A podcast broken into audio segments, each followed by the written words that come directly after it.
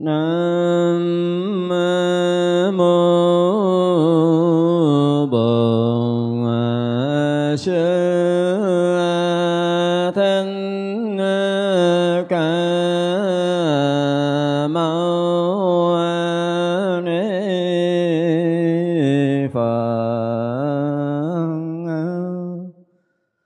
Nam mô Bổn Sư Thích Ca Mâu Ni Phật. Nam mô Bổn Sư Thích Ca Mâu Ni Phật. Nam mô Bổn Sư Thích Ca Mâu Ni Phật. Thưa hội chúng, chiều nay chúng ta sẽ học tiếp, gọi là cần cầu chẳng giải đãi, vì cầu trí lực vô úy bất cộng pháp của Như Lai, gọi là móng ý hay làm, vì thành tựu trang nghiêm Phật độ, gọi là siêng tu công hạnh lành, vì hay đầy đủ tướng hảo, gọi là thường xuyên tu tập, vì cầu nghiêm thân ngữ ý Như Lai, gọi là rất tôn trọng cung kính pháp, vì đúng như lời dạy của tất cả Đại Bồ Tát mà thực hành, gọi là tâm không chướng ngại, vì dùng đại phương tiện thường du hành thế gian, gọi là ngày đêm xa lìa những tâm khác, vì thích giáo hóa chúng sanh. Tiếp hồi sáng là cần cầu gọi là gì? Cần cầu chẳng giải đãi. Nghe nó làm sao hả? Thật ra các vị Bồ Tát nói từ giải đãi ở đây nó không có phù hợp. Mình thì nói chuyện giải đãi vì có một cái gì đó muốn thụ hưởng riêng tư, mình mới nghĩ tới cái chuyện mà làm mà mệt mỏi cần thụ hưởng. Còn các vị Bồ Tát không có việc này, cho nên dù cần cầu chẳng giải đãi thì nó sao? Nếu mà ở đây mình dùng cái từ là cần cầu gì đó hoàn thiện ha, viên mãn ha. Tại vì khi thành Phật là đầy đủ thập lực nè, tứ vô sở úy, thập bát bất cộng pháp, mà cái này là chúng ta đã học qua rồi đó. Thì như vậy là cái vị Bồ Tát luôn cần hoàn thiện viên mãn cái đạo quả của mình thì nó là đúng hơn. Tại vì khi mình chứng thành quả Phật có đầy đủ thập lực, tứ vô sở úy và thập bát bất cộng pháp, chứ còn không có lý do khác. Vì móng ý hay là thành tựu trang nghiêm Phật độ. Mình nghe trang nghiêm thì ở thế gian ví dụ như trang nghiêm đạo tràng là mình trưng hoa, mình trưng cái gì đó bao lơn, tràng phan bảo cái rồi đó, gọi là trang nghiêm đạo tràng. Ở đây gọi là trang nghiêm Phật độ. Thì thường đó là trong giai đoạn mà công phu đó, thì nghĩ tới cái chuyện là làm cho tâm của mình thanh tịnh, tức là sự trang nghiêm nhất trong giai đoạn mà chúng ta còn tu tập.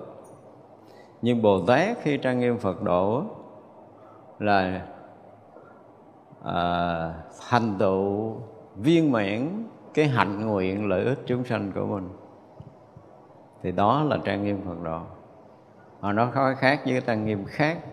Những cái nơi khác nó trang nghiêm Phật độ là tùy theo cái bản kinh, nhưng mà đối với kinh Hoa Nghiêm thì chỉ còn những cái bước ngắn nữa thôi là vị Bồ Tát này thành Phật. Do đó Bồ Tát này muốn viên mãn đạo quả vô thượng chánh đẳng chánh giác, có nghĩa là viên mãn cái tâm nguyện lợi ích chúng sanh của mình, thì đó được gọi là trang nghiêm Phật độ. Thật ra mỗi một cái bản kinh đều có một cái cách trang nghiêm Phật độ khác nhau. Mỗi một cái giai tầng, mỗi một cái cảnh giới đều có cách trang nghiêm Phật độ khác nhau. Thì như vậy là Bồ Tát này vì mãn cái nguyện độ sanh của mình thì cái đó là gọi là trang nghiêm Phật độ, gọi là siêng tu công hạnh lành, vì hay đầy đủ tướng hảo. Chúng ta thấy là Đức Phật có 32 tướng tốt, 80 vẻ đẹp. Thì trong đó có cái tướng lưỡi rộng dài. Tướng lưỡi rộng dài trong kinh diễn tả là nếu mà cái tướng phàm phu như mình lè lưỡi ra cái mình liếm một cái đụng lên tới chân tóc. Xưa Thái tử Tất Đạt Đà có cái tướng lưỡi đó. Nhưng mà tướng lưỡi rộng dài của chư Phật đó, đúng nghĩa là le lưỡi ra là che trùm cả tam thiên đại thiên thế giới rồi. Thì đó mới là rộng dài. Vì sao? Vì theo lý luận thông thường á là nhiều đời nhiều kiếp không phạm cái lỗi vọng ngữ, tức là không nói dối, không nói lưỡi hai chiều nói, không nói thiêu dệt, không nói lời hung ác, hiểu không? Thì cái này nghe nói cái ai cũng hiểu rồi, nhưng không phải đâu. Từ khi chứng thành quả A-la-hán, trải qua hàng hà số kiếp hành hạnh Bồ Tát thì luôn nói chân lý, chứ không có phạm bốn cái lỗi kia nữa. Tức là luôn nói cái lời chân thật, mà chân thật không có nghĩa là thật với giả, đúng với sai của mình, mà là tất cả các vị thánh đều luôn nói lời chân lý để khai thị chúng sanh. Do đó mà có được cái đức tướng lưỡi rộng dài, chứ không phải là nói thiệt, nói giả, nói thiệt, nói dối, nói đúng, nói sai, nói hay, nói dở theo cái kiểu. Không có phạm mấy cái lỗi đó, không có dùng cái từ không phạm lỗi nữa, mà là lời nói nào của một vị thánh A-la-hán đều đúng với chân lý, đều đúng với cái sự thật, thì mới được cái tướng lưỡi rộng dài. Ví dụ gì đó. Hoặc là cái tướng lông trắng giữa chặng ngoài đi. Thì như vậy là một trong những cái tướng trí tuệ. Ví dụ như chúng ta đọc vào đầu cái bản kinh Pháp Hoa á, thì sao? Từ lông trắng giữa chặng mày của Đức Phật Thích Ca phóng một luồng hào quang vô lượng vô biên, chiếu đến 10 muôn cõi nước ở phương Đông. Thấy chưa? Trên chiếu đến trời Hữu Đảnh, dưới chiếu thấu đến ngục A Tỳ. Trong khoảng giữa đó thấy vô lượng vô số vô biên chúng Bồ Tát, chúng Thanh Văn vân vân, và thấy các vị Bồ Tát gọi là thị hiện ở tất cả các cõi nước, tu hành thành Phật, diễn nói pháp, rồi thị hiện nhập niết bàn và lưu bố xá lợi. Vậy là nói hết bản kinh Pháp Hoa rồi đó.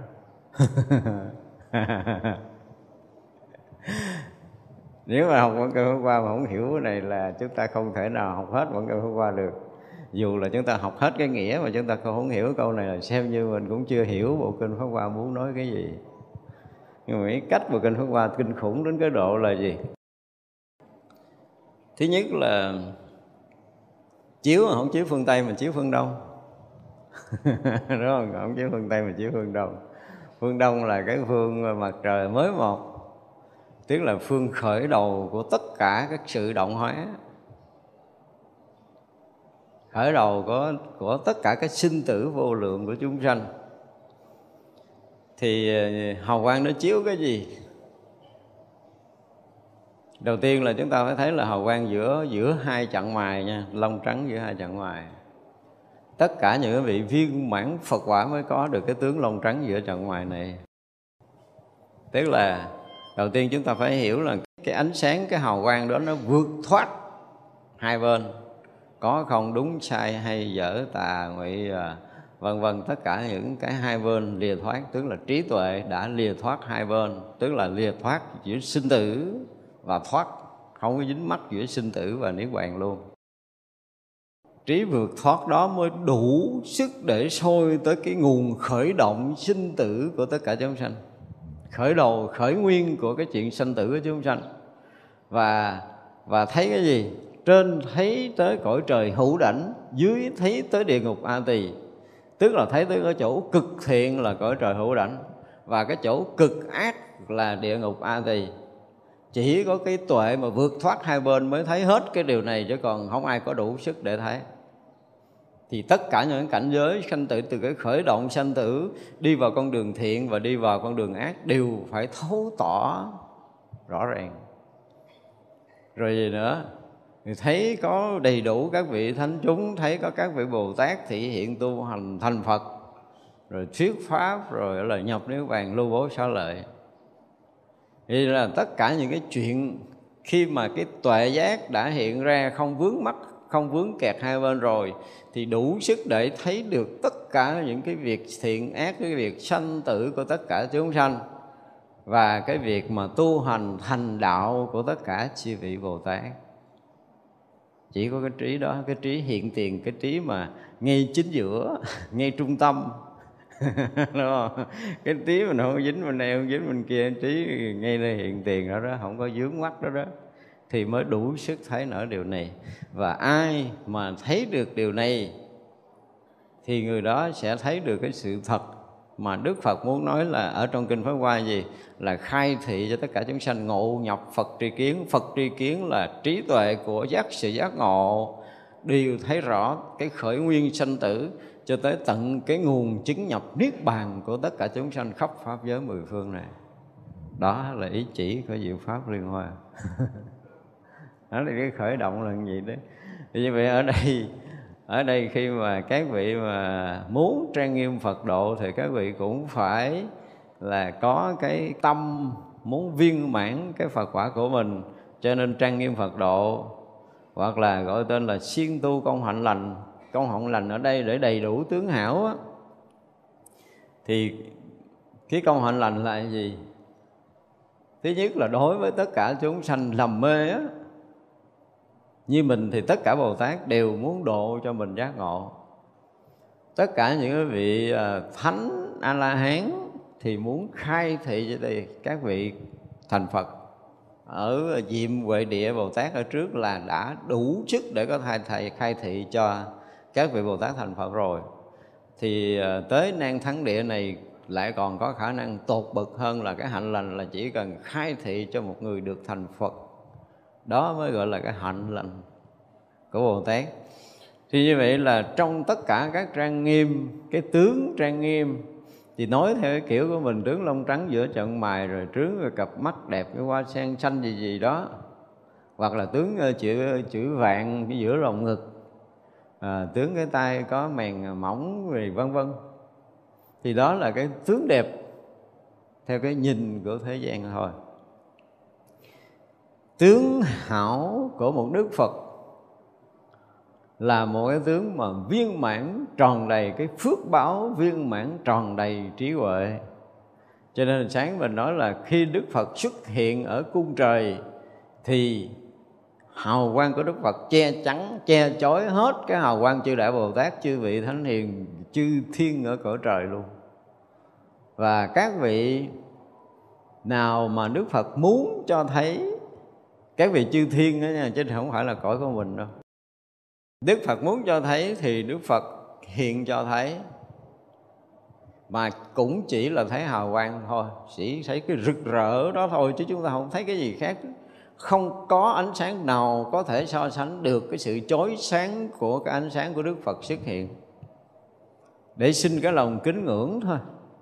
Chúng ta thấy ánh sáng của mặt trời, thấy một số hào quang chiếu, nó chỉ là những cái gì đó nó nhỏ nhiệm. Thì đó mới được gọi là tướng hảo, chứ không 32 tướng tốt, 80 vẻ đẹp nữa. Cái tướng mà trọn vẹn, mà viên mãn, mà tròn đầy, mà chói sáng trùm khắp cả tam thiên, đại thiên thế giới, đó mới là tướng của Phật. Và được thể hiện cái phước báo của Phật thì chúng ta thấy là cái phẩm Đâu Sức Đà hôm trước đó, thấy không? Đức Phật chuẩn bị xuất hiện thì sao? Ngoài cái việc hào quang chiếu sáng rồi, hằng hà sa số Bồ Tát vây quanh, đúng không?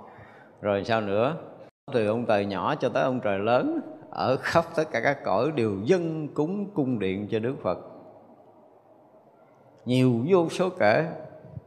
Đức Phật nếu mà nhận là bây giờ để cõi ta bà mình không có chỗ để rồi. Vô số những cung đẹp mà đẹp nhất của tất cả các cõi trời dân cúng, mà không phải là các vị cõi trời xong rồi tới các vị Đại Bồ Tát cúng cung điện nữa, cũng đầy khắp tam thiên đại thiên thế giới nữa, rồi cúng cái tòa báo để cho Đức Phật ngồi nữa, mà Đức Phật nhận hết, không có ngồi mà nhận chi dữ vậy. Hãy cho mình cái. Không ai cúng dường Đức Phật không nhận. Đó là cái điều đặc biệt. Như vậy là khi mà các vị chư thiên mà khởi tâm để cúng dường, thì nếu như Đức Phật không nhận, tức là không tác phước cho họ, hiểu không? Cho nên Đức Phật vì muốn tác phước cho cái người đó, cho nên hứa nhận cái vật phẩm cúng dường. Và thậm chí các vị Đại Bồ Tát cúng dường Đức Phật lâu đài, rực rỡ chói sáng gấp hàng ngàn lần của các vị ở cõi trời. Vua Trời Đế Thích mới đầu cúng là đã thấy lộng lẫy vô cùng rồi, nhưng mà khi Bồ Tát xuất hiện cúng cái lâu đài một cái là cái lâu đài của vua Trời Đế Thích giống mình tưởng tượng là mình nhìn thấy giống rác rồi đó. Thì khi đó Đức Phật xuất hiện và Đức Phật ngồi trên tòa báo nào? Tòa báo của mình. Nhận là nhận hết, nhưng mà ngồi tòa báo của Phật. Thế vậy là chúng ta mới thấy một cái điều kỳ lạ là nói về cái phước, như là sáng mình nói, đã là cái phước của mình không ai có xen tạp vô được, đã là cái tuệ của mình cũng không ai xen vào được. Thì chư Phật luôn ngự trong cái phước báo và trí tuệ của mình chứ không bước ra ngoài. Và không ai có đủ cái phước để làm cái tòa cho Đức Phật ngồi nói thì nói như vậy. Nhưng mà cái phước của mình nó không có đủ để làm cái chỗ ngồi cho Đức Phật. Không ai có đủ cái phước đó, nó chỉ là Đức Phật. Cho nên Đức Phật đi đâu không có cần phải giác mang cái tòa theo, mà tới chỗ nào, ví dụ muốn xuất hiện ở cung trời nào, thì Đức Phật sẽ xuất hiện ở cung trời đó và với cái lầu cát rực rỡ của chính mình, chứ không có mang theo, không mang theo. Như mình muốn đi phải mang lùm tùm theo. Nhưng mà cái phước của Đức Phật cái gì đó, tức là Đức Phật bây giờ muốn có một cái lò cát trùm khắp cả tam thiên đại thiên thế giới này, thì trong một chớp mắt là khắp thế giới này chỉ thấy cái lò cát tuyệt vời của Đức Phật thôi, chứ không thấy cái chuyện khác. Nếu chư thiên đủ con mắt để có thể thấy, thậm chí cả chư thiên cõi trời chưa thấy được hết một cái gốc mà cái móng nền của cái nhà này. Chứ đừng nó thấy hết cái lâu đài. Chư vị Đại Bồ Tát mới khả năng thấy hết được một cây cột. Còn cỡ mình là chịu rồi. Một cái móng nhỏ ở nhà là bự hơn 80 cái quả địa cầu này lận. Chúng ta không có tưởng nổi cái chuyện đó. Tức là về phước báo của Đức Phật thì không ai có thể tưởng tượng được. Cho nên cái chỗ ngồi của Đức Phật là dù chư thiên có cúng dường, khắp tất cả các cõi chư thiên cúng dường, khắp chư Đại Bồ Tát cúng dường, được diễn tả là rực rỡ, là gì đó đủ hết, nhưng mà cuối cùng Đức Phật xuất hiện trên tòa báo của chính mình và ở trong cung điện, trong lầu cát của chư Phật. Tại vì không ai che được cái lầu cát của Đức Phật, và Đức Phật chỉ ở lầu cát của mình thôi. Đó được gọi là những cái phước tướng trang nghiêm của chư Phật, chư Đại Bồ Tát. Thì cái cõi người của mình chịu đi, không có tưởng nổi đâu, không có tưởng ra, không có hiểu hết, không có hiểu hết. Ngay cả chư thiên cõi trời còn không nhìn hết được một cái gốc của gốc cột nữa, chứ đừng có nói là hết một cái lầu đài của Đức Phật. Còn cái tòa sư tử của Đức Phật thì tất cả chư Bồ Tát và các vị cõi trời đều phải ngửa mặt lên mà nhìn thấy chưa hết được một cái gốc chân của cái ghế nữa. Đó mới gọi là cái tướng trang nghiêm của Đức Phật chứ. Cho nên là khắp tam thiên đại thiên thế giới là nói về phước báo, nói về trí tuệ thì không có thể nào mà lường được. Thì Đức Phật đó là cái phước tướng, cái phước đức và trí tuệ viên mãn tròn đầy. Muốn thấy một cái gì ở nơi Đức Phật là chỉ có Đức Phật thị hiện cho thấy phần nào là mình chỉ thấy được phần đó thôi. Chúng ta phải nói rõ ràng như vậy, chứ đừng nói là thấy được đức tướng của Đức Phật. Xin lỗi, không có ai đủ sức để có thể thấy cái gì, thấy cái móng chân Đức Phật đó là coi chừng cũng bị lạc qua cõi nước khác. Đó, có một lần Ngài Mục Kiền Liên muốn thấy gì cái đảnh môn của Đức Phật lạc qua một cõi nước xa xăm, mà nếu Đức Phật mà không dụng thần thông để đem về là kể như không biết đi đâu luôn, không biết đi cõi nào luôn. Muốn thấy cái đảnh môn thôi, muốn thấy đảnh môn là cái chuyện mình trên đầu, trên cái hình tướng bình thường thôi đó, mà cứ giận thần thông để cao lên để thấy giận thông, cao lên để thấy giận thông, hồi đi lạc qua cái cõi nước nào đó của một vị Phật nào đó. Ngay cái lúc vị Phật nó đang thuyết pháp thì các chúng đệ tử của Đức Phật nó nhìn thấy có sâu bò bò trên cái miệng bát bốc đầu lên, bạch Đức Thế Tôn, tự nhiên trong cái cõi nước mình có cái loài chúng sanh nào nó mò mò vô đây. Đức Phật trả lời: ê, cái đó là Mục Kiền Liên, đại đệ tử của Đức Phật Thích Ca Mâu Ni ở cõi Ta Bà đó, gì mà muốn thấy đảnh môn của Đức Phật mà đi lạc vào tới bên đây. Thì lúc đó Ngài Mục Kiền Liên sợ quá rồi, không biết lạc cõi nước nào. Và Đức Phật kia nói: ngươi mà hướng về sư phụ ngươi, đảnh lễ cầu sư phụ ngươi thâu ngươi về, chứ còn từ đây mà trở về cõi nước kia là sư phụ ngươi tịch mất rồi. Mà ngươi cũng chưa đi tới đâu, cũng đã mất cái thọ mạng rồi. Thì lúc đó Ngài Mục Kiền Liên hướng về Đức Bổn Sư Thích Ca Mâu Ni, vừa sám hối vừa xin Đức Phật cứu con lỡ, con phát cái ý, con muốn thấy đảnh môn của Ngài mà con lạc bây giờ không biết đi đâu. Thì liền khi đó một luồng hào quang từ cõi Ta Bà xẹt tới cõi đó là thu Ngài Mục Kiền Liên trở về cõi Ta Bà trong vòng chưa đầy một sát na. Đó mà nói thần thông thần lực mà nói cỡ đó đó. Đó là sự thật có kể ở trong kinh Nguyên Thủy Đàng Hoàng hay là, chứ không phải là những cái bản kinh khác. Thành ra chúng ta thấy là gọi là đầy đủ cái tướng hảo á, tức là Bồ Tát siêng tu hạnh lành, tức là luôn làm lợi ích chúng sanh để viên mãn cái đạo quả, là viên mãn phước đức, viên mãn trí huệ, trang nghiêm cõi nước, là tất cả những cái gì đó nó không có so sánh được, không có cõi quốc nào có thể so sánh được một cái vật dụng rất nhỏ trong cõi nước của Đức Phật. Hạt cát của Đức Phật ở trong cái cõi nước của Đức Phật á, vì nó hạt cát mà lăn lăn ở dưới đường đi á. Lỡ mà có rớt qua đây là nát cả 80 cái quả địa cầu mình. Mình tưởng tượng vậy đó, tưởng tượng. Thành ra là cái gì mà trong cõi nước của những cái vị mà gọi là phước đức và trí huệ đó, thì mình, cái trí của mình, cái phước của mình không đủ để có thể cảm hết. Mình phải dùng cái từ như vậy. Cõi Ta Bà của mình thấy vàng bạc châu báu là ghê gớm, những lầu đài là ghê gớm lắm rồi, nhưng mà không có là cái gì. Chúng ta phải dùng cái từ là không có là cái gì. Đối với các vị cõi trời thôi đã thấy là rơm rác rồi, chưa nói tới các vị thánh và chưa nói tới các vị Bồ Tát, và nói tới cõi Phật nữa là không có. Chúng ta cả cõi nước mình không có cái gì để bàn. Thường xuyên tu tập vì cầu trang nghiêm thân ngữ ý của Như Lai. Tới đây thì chúng ta dùng cái từ là trang nghiêm thân ngữ ý, nghe nó cũng có cái gì nó lạc lạc. Nó không phù hợp. Tới đây nó không còn xài cái ý, đúng không? Không có xài cái ý, tại vì cái ý hết mới chứng thánh, còn ý là không có chứng thánh được. Cho nên ý nó chỉ là ý niệm, là chỉ là ý thức, là cái gì? Cái động dụng ở sinh tử, ở nơi tâm niệm sinh tử dính mắc của mình. Còn cái tuệ và diệu dụng của trí tuệ nó là một cái chuyện hoàn toàn khác. Và thân của Đức Phật là nãy mà nói rồi, là cái thân gì? Thân chói sáng rực rỡ trùm khắp cả tam thiên đệ thiên thế giới, chứ không phải cái thân vừa. Cái thân đó là hoàn toàn không ý chói sáng. Và cái dụng của thân, cái diệu dụng của cái thân trí tuệ á, mình nói là có thân, có tuệ này nọ kia, đó là một cái nói để cho mình có cái khái niệm thôi. Còn ngữ, tức là ngôn ngữ của Đức Phật á, thì mình nói nhiều lần rồi, Đức Phật chỉ nói ra một lời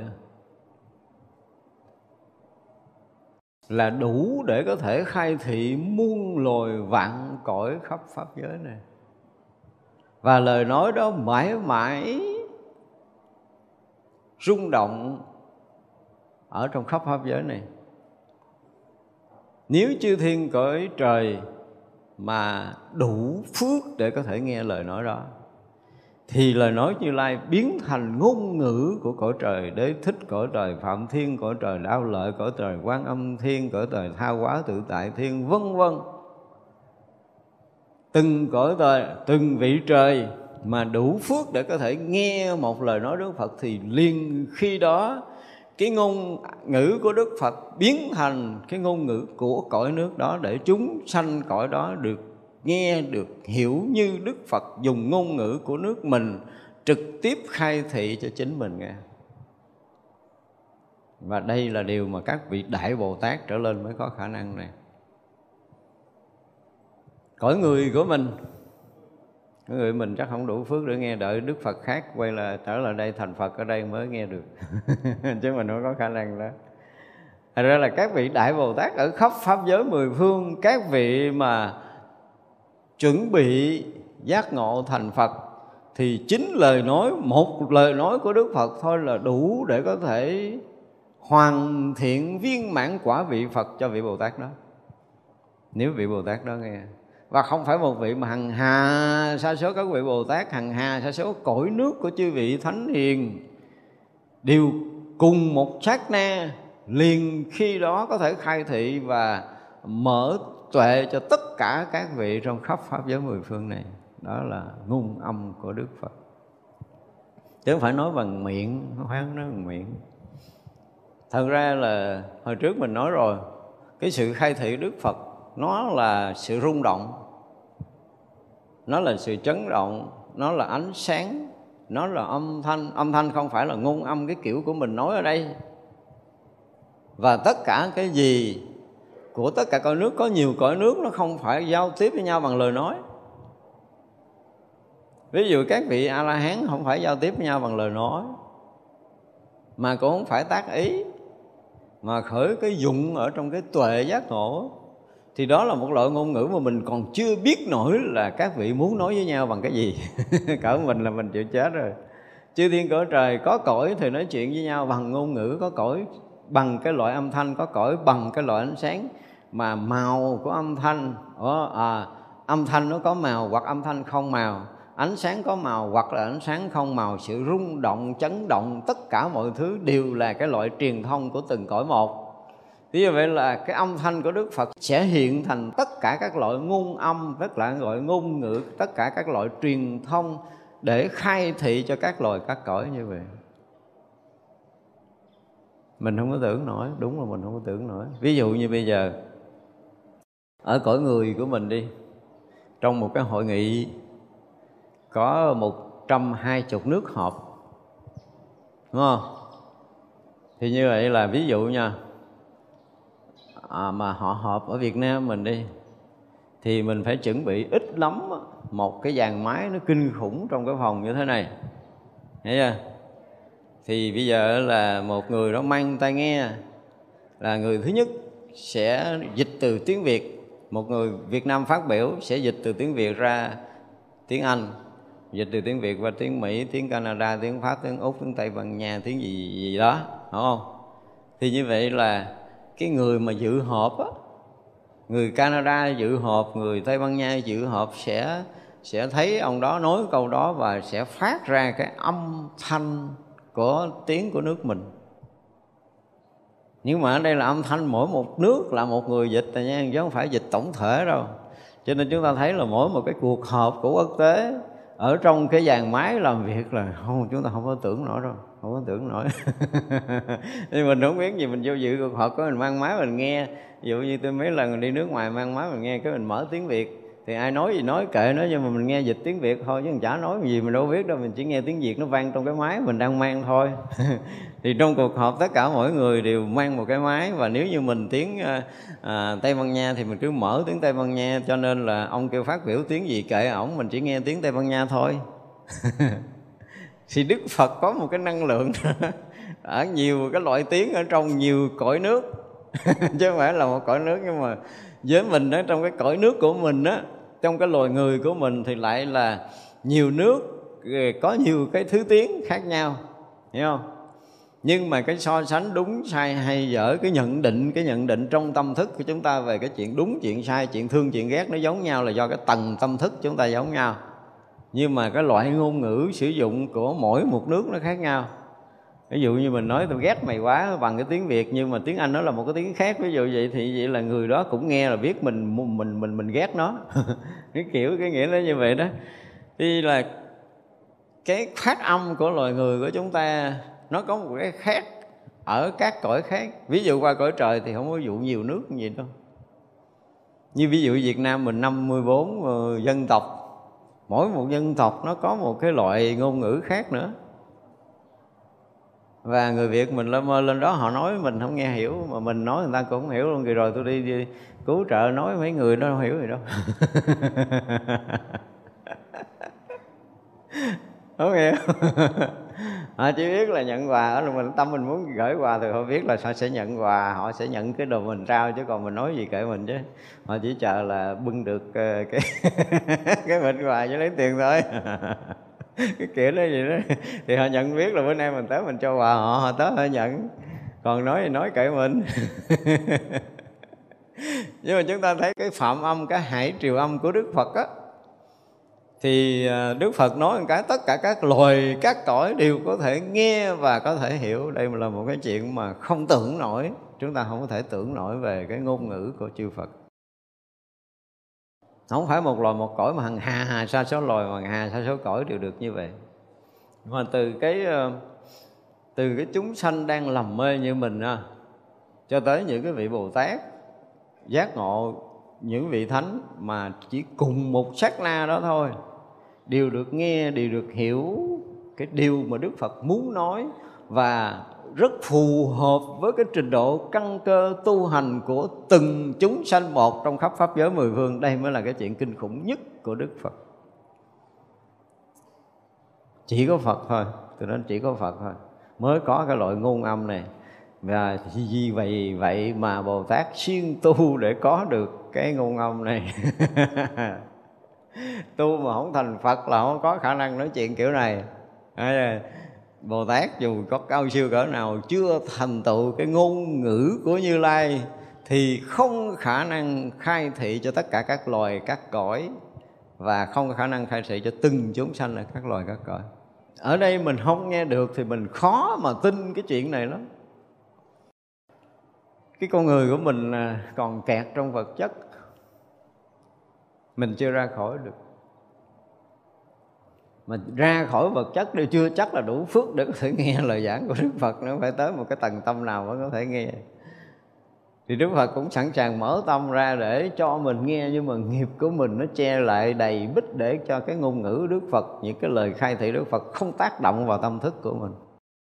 Nó giống như bây giờ ở đây mà chúng ta ngồi, chúng ta nghe hết những cái lời lẽ này, nhưng mà để hiểu cho đúng ý thì xin thưa không có được mấy người đâu.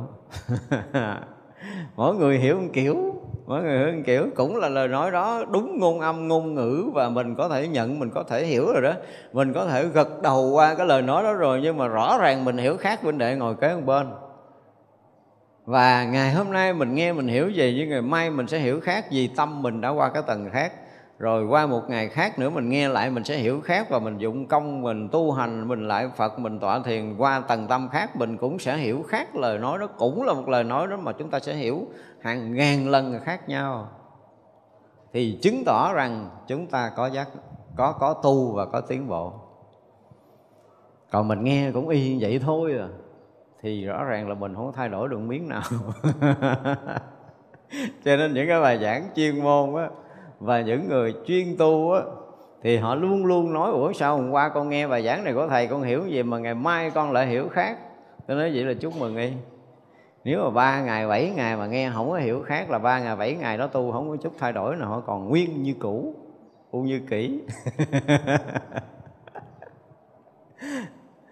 Như vậy là tùy cái trình độ của chúng ta, tùy công phu, tùy trí tuệ của chúng ta mà có khả năng nhận và hiểu lời nói của Như Lai ở từng cấp độ khác nhau hoàn toàn. Đức Phật không nói cao, không nói thấp, mà tâm nhận hiểu tùy theo cái nghiệp tập, nghiệp báo sinh tử của chúng ta mà hiểu lời Đức Phật khác nhau hoàn toàn. Chừng nào mà chúng ta giác ngộ thì lúc đó chúng ta sẽ hiểu khác hơn. Còn nếu mà còn lầm mê thì chỉ hiểu lời Như Lai theo cái tầm mức nhận định, hiểu biết, so sánh, phân biệt của tâm thức thôi. Đó, cho nên là các vị Bồ Tát cũng siêng tu để có được cái là ngôn ngữ của Như Lai, thân ngữ ý của Như Lai. Ý Như Lai thì không có rồi, tức là trí của Như Lai chứ không nói là ý được. Trí của Như Lai, tu tập để đạt được cái trí của Như Lai. Rất tôn trọng và cung kính Pháp vì đúng như lời dạy của tất cả Đại Bồ Tát mà thực hành. Một cái điều rất là đặc biệt là các vị Thánh, nhất là các vị Bồ Tát ở tầng này thì đã là trí tuệ năng thắng rồi. Nhưng mà vẫn học và vẫn tu tiếp tục do những lời dạy của chư Phật.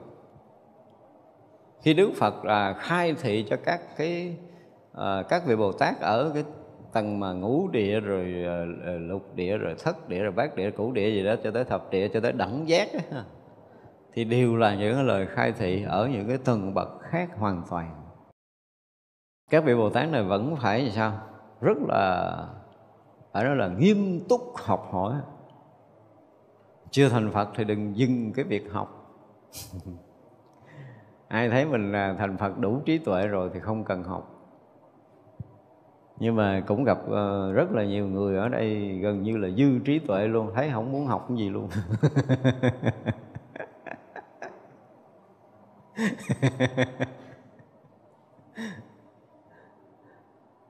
Mình nhìn thấy thì nhiều khi gì cũng hơi nổi bồ đề gai lên chút, khó chịu.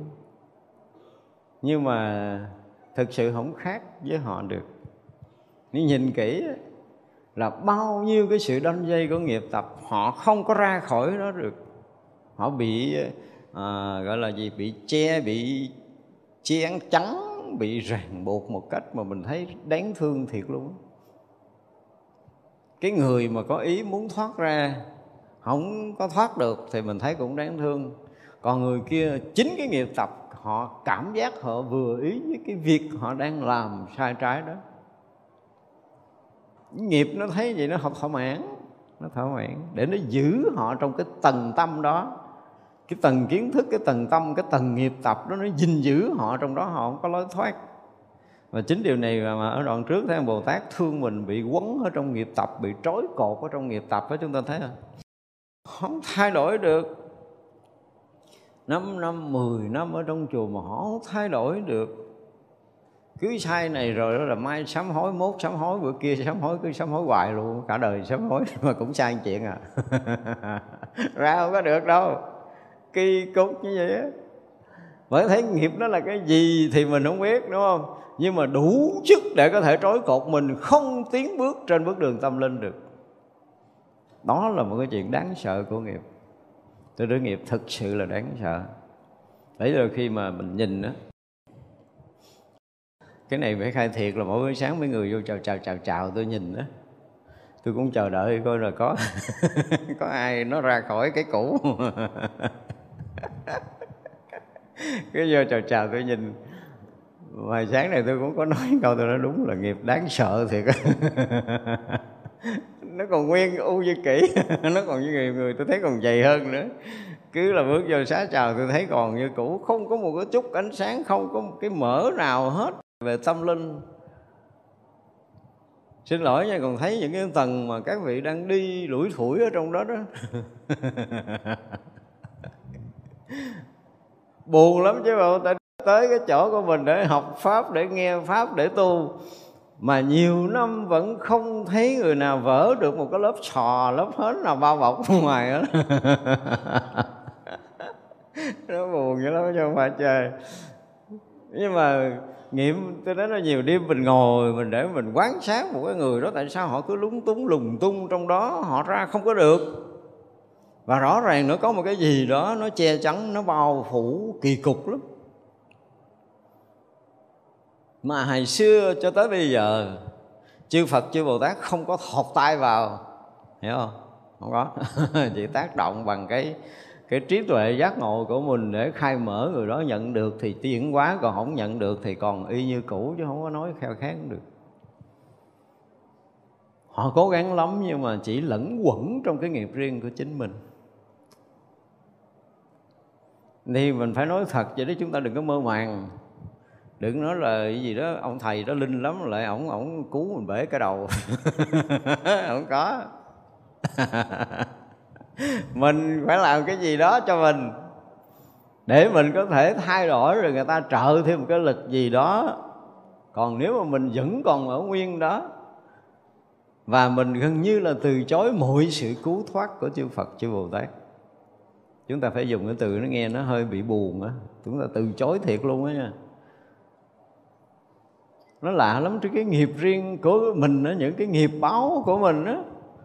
Dùng cái từ là đanh dây, là dùng cái từ là bó chặt, dùng cái từ là chôn nhốt, dùng cái từ là trói cột gì đó, là nó như vậy luôn á. Chúng ta phải nhìn thấy rõ ràng nó bao nhiêu cái lớp bao phủ với một cái con người, với tâm hồn đó, với bao nhiêu nghiệp tập, với bao nhiêu nhân quả đó.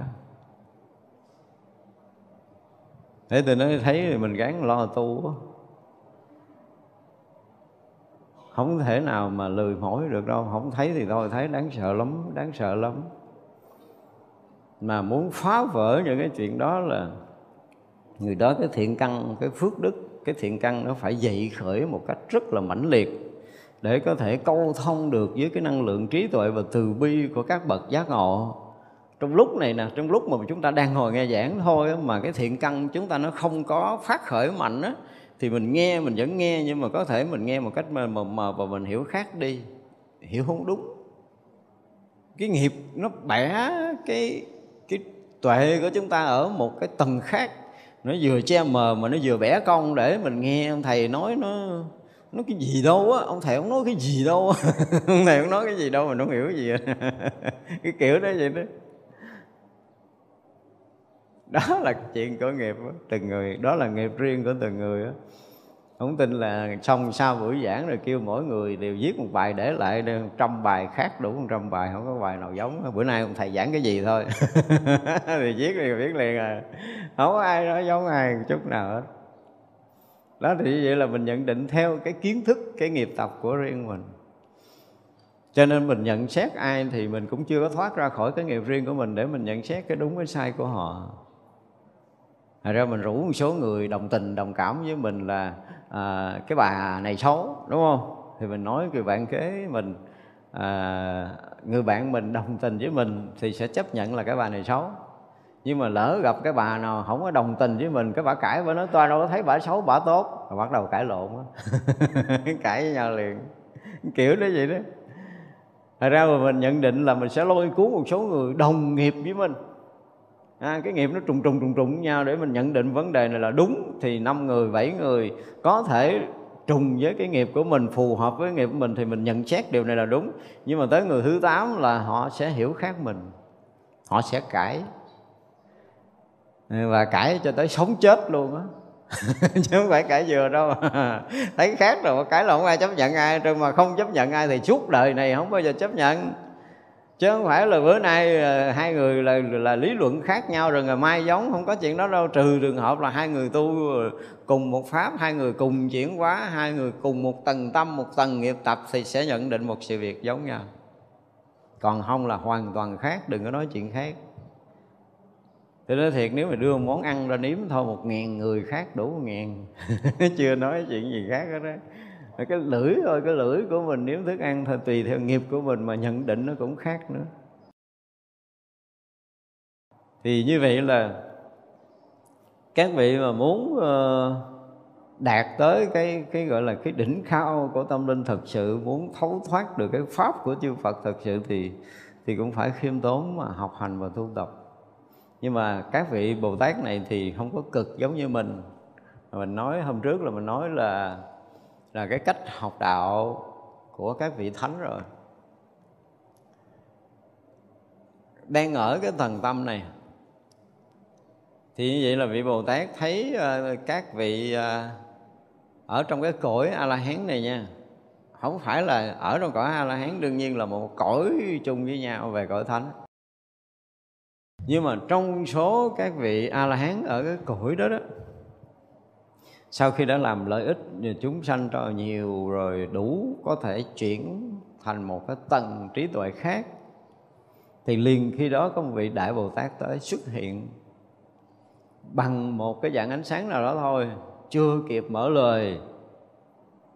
Thì như vậy là những cái vị mà ở cái Trần Thí Huệ chuẩn bị tương ưng với Trần Thí Huệ mới, vừa thấy ánh sáng này, vừa thấy ánh sáng nhiệm màu xuất hiện này, tự dưng sinh tâm hoan hỷ và hòa nhập vào tầng ánh sáng đó, là ở cái tầng đó đó, ở tầng đó chứ không còn ở tầng cũ nữa. Hỏi Khai Thị không có nói nhiều đâu. Không phải cái tầng đó là như vậy đó. Thật ra chúng ta thấy là càng lên cao càng học đạo nó dễ dàng, chỉ cần là cái tâm chấp nhận ở một cái tầng ánh sáng nhiệm màu mới vừa xuất hiện, sáng hơn ánh sáng của mình, rạng ngời hơn, tỏ rõ hơn, tỏ thông hơn, sinh tâm hoan hỷ và hòa nhập vào ánh sáng đó là qua cái tầng khác. Không hiểu nổi đâu, không hiểu nổi. Trong khi mình ạch mình trừ một niệm trời ơi là khổ. Giận ai mà sám hối 3 tháng nó không thèm hết. Cái nghiệp của mình nó nặng trọc đến cái mức độ đó. Chứ còn tất cả các cõi có những cái sự khai thị, chỉ cần là chư Phật ở cõi nước của mình thôi là hướng về cái cõi đó, và Đức Phật chỉ cần là hiện một cái loại ánh sáng nào đó thôi là nguyên cái cõi nước đó liền thay đổi. Chúng sanh nhận được cái ánh sáng của chư Phật liền biến đổi cái tâm ở một cái tầng khác liền. Thành ra là cái việc học đạo để giác ngộ chúng ta thiệt đó là nói mà nhiều tầng, nhiều cõi, nhiều cách khai thị, nhiều cách chuyển hóa tâm, chúng ta không có đủ chức để có thể hiểu được một miếng nào hết trơn. Nó kinh khủng với nhiều tầng, nhiều lớp, nhiều phương tiện của chư Phật. Thì chư Đại Bồ Tát ở đây cũng biết rõ ràng là từ khi mà là đã ở sơ địa Bồ Tát á, sơ địa Bồ Tát là hồi đầu mình đã nói rồi đúng không? Các vị thấy rất rõ con đường thành Phật sắp tới của mình. Do đó khi mà cái công hạnh tu hành của mình mà vừa viên mãn ở cái địa thứ nhất, chuẩn bị qua địa thứ hai á, thì liền khi đó có một loại ánh sáng hoặc một lời nói hoặc một cái gì của chư Phật á, thì tâm vị này liền thay đổi ở một cái tầng khác. Qua tới ví dụ như là phát quan địa, địa thứ ba, thì vậy là sau một giai đoạn ở cái địa thứ ba đó rồi mà lợi ích cho tất cả chúng sanh để mà đầy đủ tất cả những cái công hạnh, những cái phước đức, những cái trí tuệ rồi, thì nhận được một cái sự rung động, một cái sự chấn động, hoặc là cái màu ánh sáng, hoặc là một cái âm thanh gì đó, thì liền qua diệm huệ địa thứ tư liền. Vậy đó, cái kiểu vậy đó. Chứ không có cần sự xuất hiện khai thị của chư Phật. Và vị này biết rõ ràng là mình ở cái tầng này là vì khi mà đã tới sơ địa Bồ Tát là thấy rõ bước 1, bước 2, bước 3, bước 4, bước 5 của mình. Do đó mà ánh sáng nó xuất hiện biết là mình đang ở tầng đó. Âm thanh nó xuất hiện là mình biết là mình lên một cái tầng khác. Một sự chấn động xuất hiện là mình biết mình sang một cái tầng mới. Các vị Bồ Tát luôn là như vậy. Thành ra là cái việc học đạo các vị Bồ Tát thì cái rung động đó, ví dụ như mình nghe sự rung động rất là lớn, thì mấy cái nhà địa chất nói là bị gì? Bị chấn động, bị dư chấn, động đất. Kiểu như vậy đó. Nhưng mà chấn động đó là chấn động cái tầng tâm linh của một cái vị nào đó để thay đổi cảnh giới của mình. Ở một cái tầng khác nó là sự chấn động. Mà chấn động là một sự khai thị, một sự chuyển hóa, chứ chấn động không phải là bị ảnh hưởng do dư chấn. Cho nên là các vị Bồ Tát luôn luôn tôn trọng và cung kính học pháp của tất cả chư Đại Bồ Tát và chư Phật ở khắp mười phương này. Thật ra thì cái phúc mà gọi là thành đạo thì không có bài pháp nào không được nghe. Nhưng để thấu thoát tất cả các bài pháp đó thì sau đó cái công hạnh tu hành, cái phước đức của mình ở một cái tầng nào, tuệ của mình sẽ khai tương tầm đó để mà mình có thể thấu hiểu được. Nghe thì không có sót, nhưng mà tương tầm thì phải tu. Như thế này nó có cái khác rõ ràng nha. Nghe có thể hiểu nhưng mà không, từ cái hiểu cho tới cái hành, và từ cái hành cho tới cái đạt là nó là một đoạn. Nhưng mà sau khi chứng thánh quả A-la-hán rồi thì những cái việc đó xảy ra nó gọi là cái gì? Nó dễ dàng thay đổi một cái tầng trí tuệ, một tầng tâm linh, không còn khó như giai đoạn trước đây của mình. Và rõ ràng là lợi ích bao nhiêu chúng sanh, cứu độ bao nhiêu chúng sanh, giác ngộ bao nhiêu chúng sanh. Rõ lắm nha, mỗi một cái tầng giác ngộ bao nhiêu sẽ thay đổi được cái phước báo, thay đổi được trí tuệ của mình rất rõ ràng. Không thể nào bớt một mãi mai được. Thiếu, tức là mình độ mà thiếu một chúng sanh, mình cũng không thể đạt được tới cái trần trí huệ và phước báo đó. Nó rõ như vậy đó, chứ nó không có để mà mờ ớ, không ai giúp đỡ ai, và không cần ai giúp đỡ. Ngược lại là không cần ai giúp đỡ, tới những cái tầng đó là không có chuyện giúp đỡ. Tại vì là lao nhọc độ sanh thôi, chứ không phải là khổ. Không có khổ, mà chỉ có là có cực là để đi giáo hóa những chúng sanh mà căng cường khó độ, rồi phải kiên nhẫn chờ đợi từ đời này qua tới kiếp kia để có thể nhắc nó một câu. Nhiều khi nguyên một đời chỉ cần nhắc nó một câu thôi. Trước đó nói nó không tỉnh, sau đó nói không tỉnh, mà đúng cái giờ đó khỏ đầu nó mới tỉnh. Nó sống 80 năm mà chờ tới năm tuổi 79 rưỡi nói nó mới nghe. Thì Bồ Tát cũng phải chờ tới giờ đó để nói nó một câu, tin nổi không? Phải kiên nhẫn chờ đợi cho tới mức độ như vậy đó. Và phải nói câu gì cho nó nữa, tới cái phút đó mới nói nó tỉnh. Cái câu đó mà nói trước đó một giây nó cũng không chịu tỉnh nữa. Chúng ta thấy sự cái kiên nhẫn của Bồ Tát như vậy đó.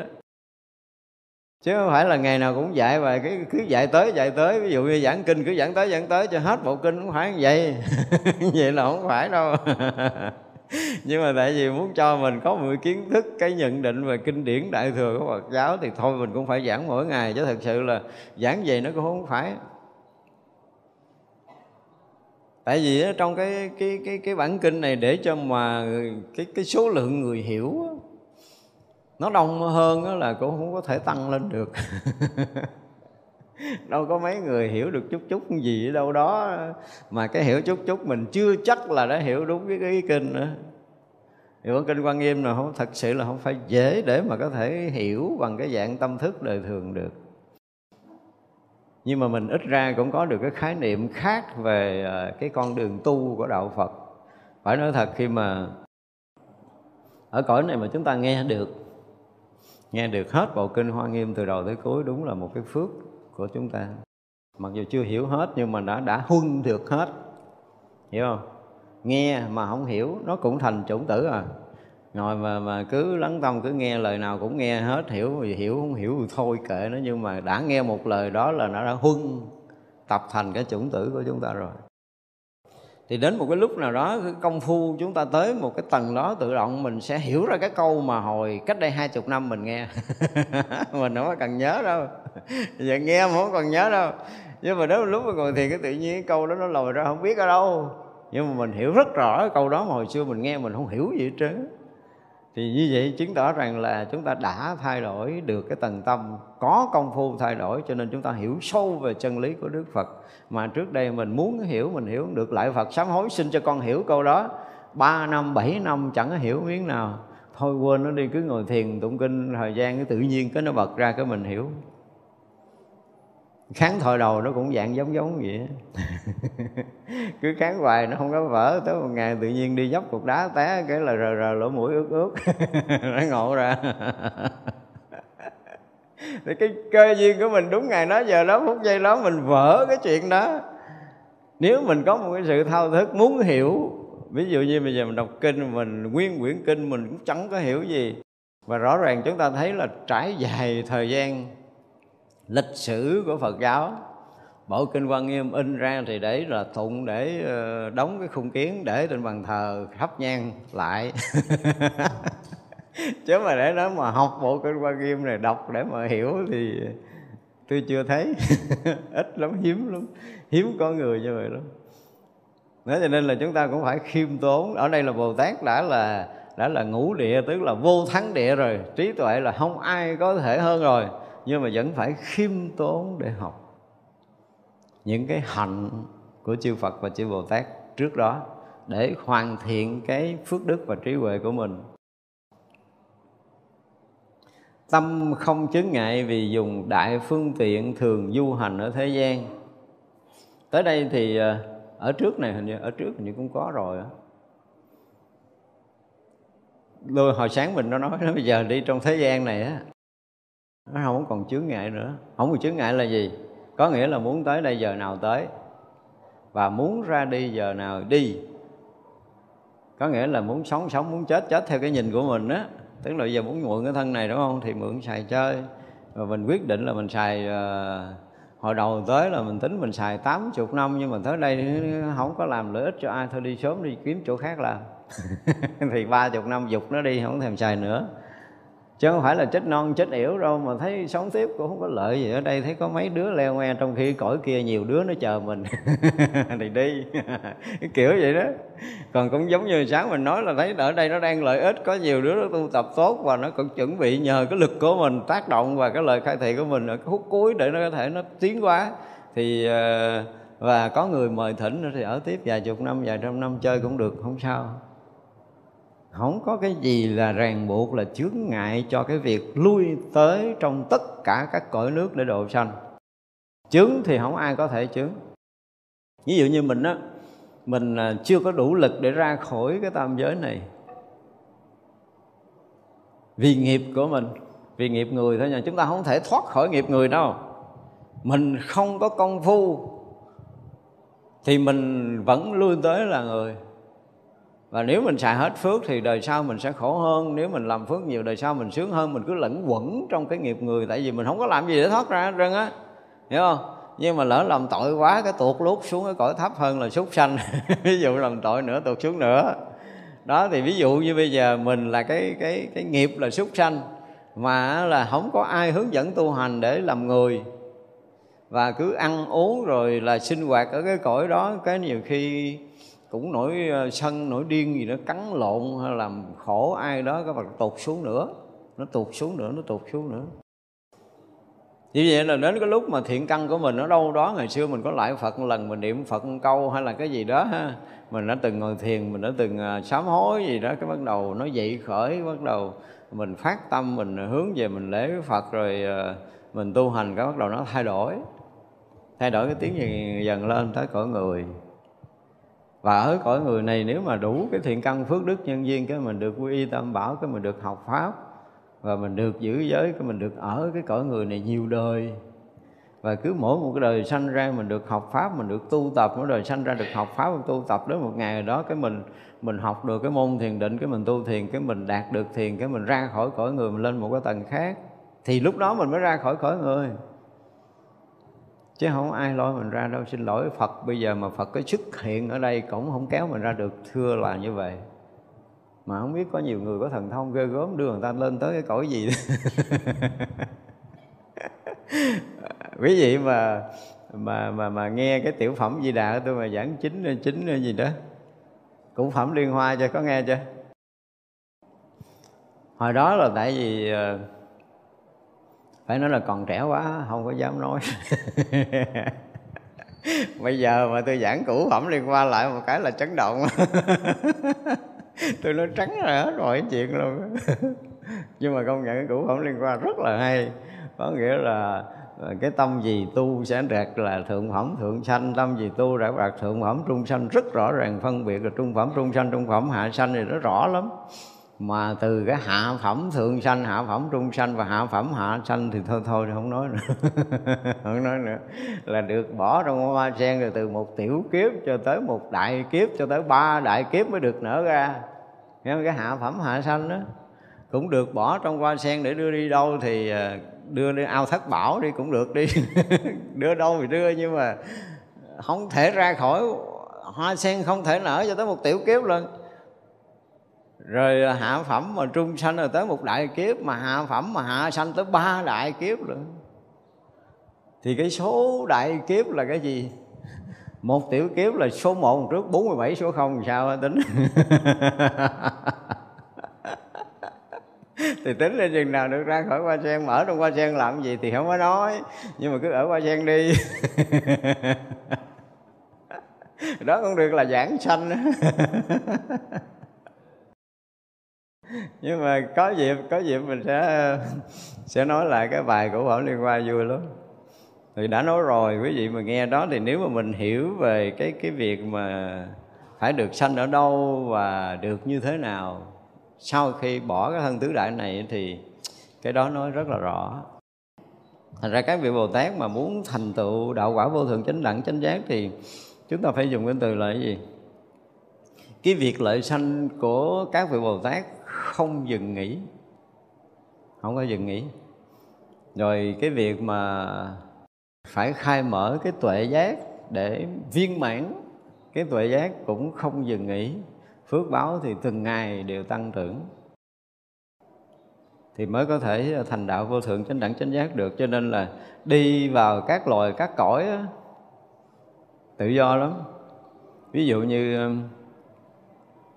mình mà người dân thường nha, bây giờ ví dụ như giữa mình muốn đi Mỹ phỏng vấn là hên xui, có khi được phỏng vấn đi được, có khi phỏng vấn không được.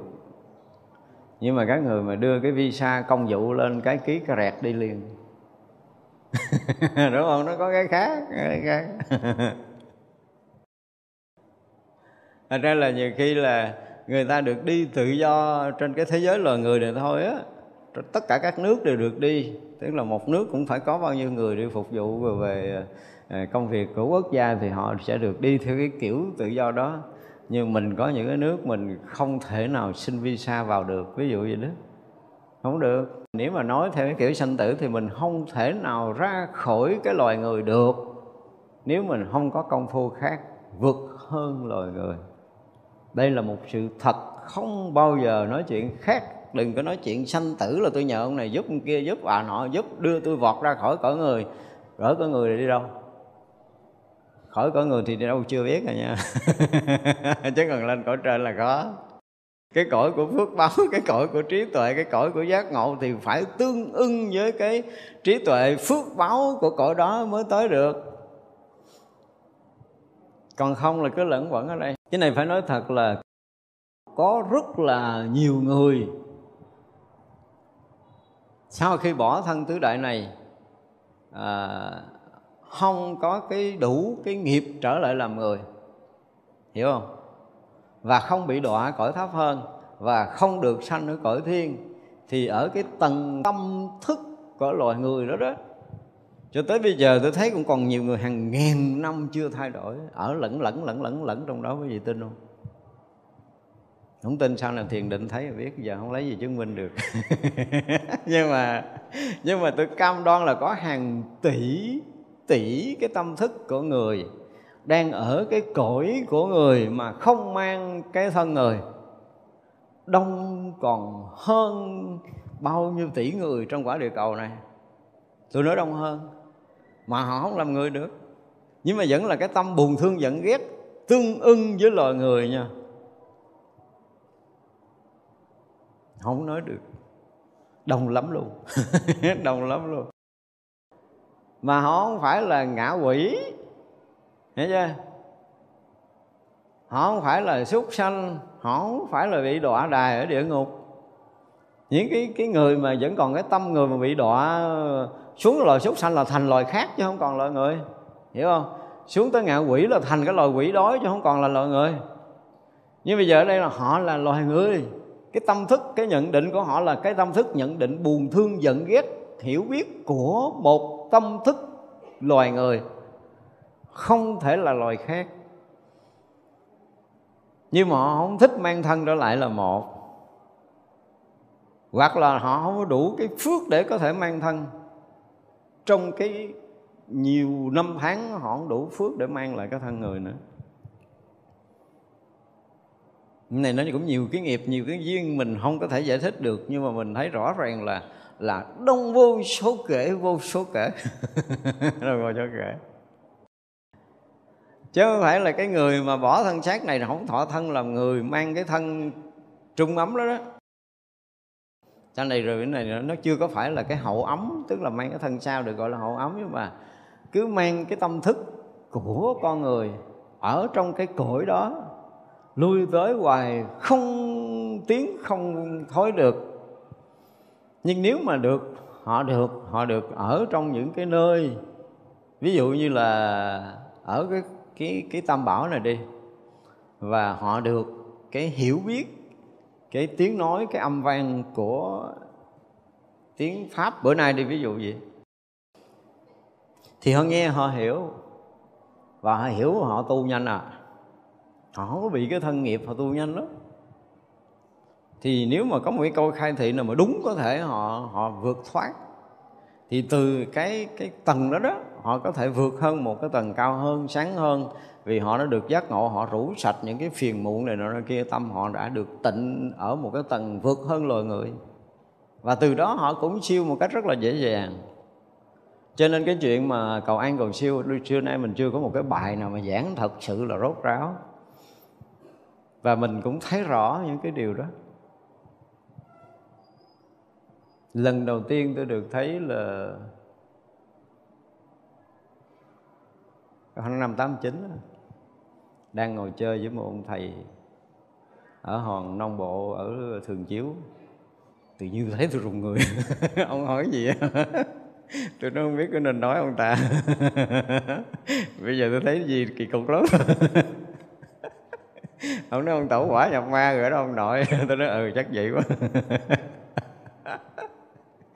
Thì mình thấy rõ ràng là những cái thần thức bao quanh mình, họ muốn được trao đổi với mình về đạo lý nữa nha. Ở trong đó họ cũng muốn học, muốn hiểu, họ cũng muốn thay đổi. Và họ sống tự do. Có những người thì khổ, có những người rất tự do. Và họ tự do thì họ sung sướng lắm. Ở đây nhiều khi mình giàu, mình có tiền mua vé máy bay, bay chỗ này chỗ kia chơi. Chứ họ trong cõi đó là họ vèo chỗ này, họ vèo chỗ kia chơi bình thường. Máy bay bay còn không kịp. Thì họ sướng cái hồ đi. Cho nên ở cõi đó không có nhất thiết là khổ. Không có nhất thiết là khổ. Từ đó mà nhiều khi mình nhìn mình thấy cái người đó chết tự do là mừng rồi. Vì họ rất là tự do, bắt đầu họ chọn lựa, họ có thể là... Cho nên là từ cái thời đó là trong tất cả các cái bài mà gọi là cái gì phục nguyện của tôi, thì thường hay là tôi luôn luôn nói câu là cầu cho cái hương linh đó tự do lui tới các đạo tràng, nghe Pháp, nghe Kinh, thấu hiểu chân lý, rủ sạch tất cả những trần cấu vô minh để siêu sanh mình kệ giới an lành. Tức là cái câu cầu nguyện đó gần như lúc nào tôi cũng cầu nguyện. Mình thấy rõ cái đó cho mình cầu cho họ được tự do cái đã. Trong cái cõi đó mà tự do là họ sướng lắm. Mình không có sướng bằng đâu. Đừng có giỡn, ăn hưởng của mình nó không có soi gì mấy cái người đó hết trơn á, thiệt á. Sung sướng họ không lo ăn, họ không lo mặc, tại cái phước ở trong đó thì hưởng cho cái phước thôi. Đó thì như vậy là ở trong cái đó họ tồn tại bằng cái phước. Cái phước là quyết định mọi cái sinh hoạt sướng khổ của họ trong cõi đó. Họ kém phước thì đồ ăn không có.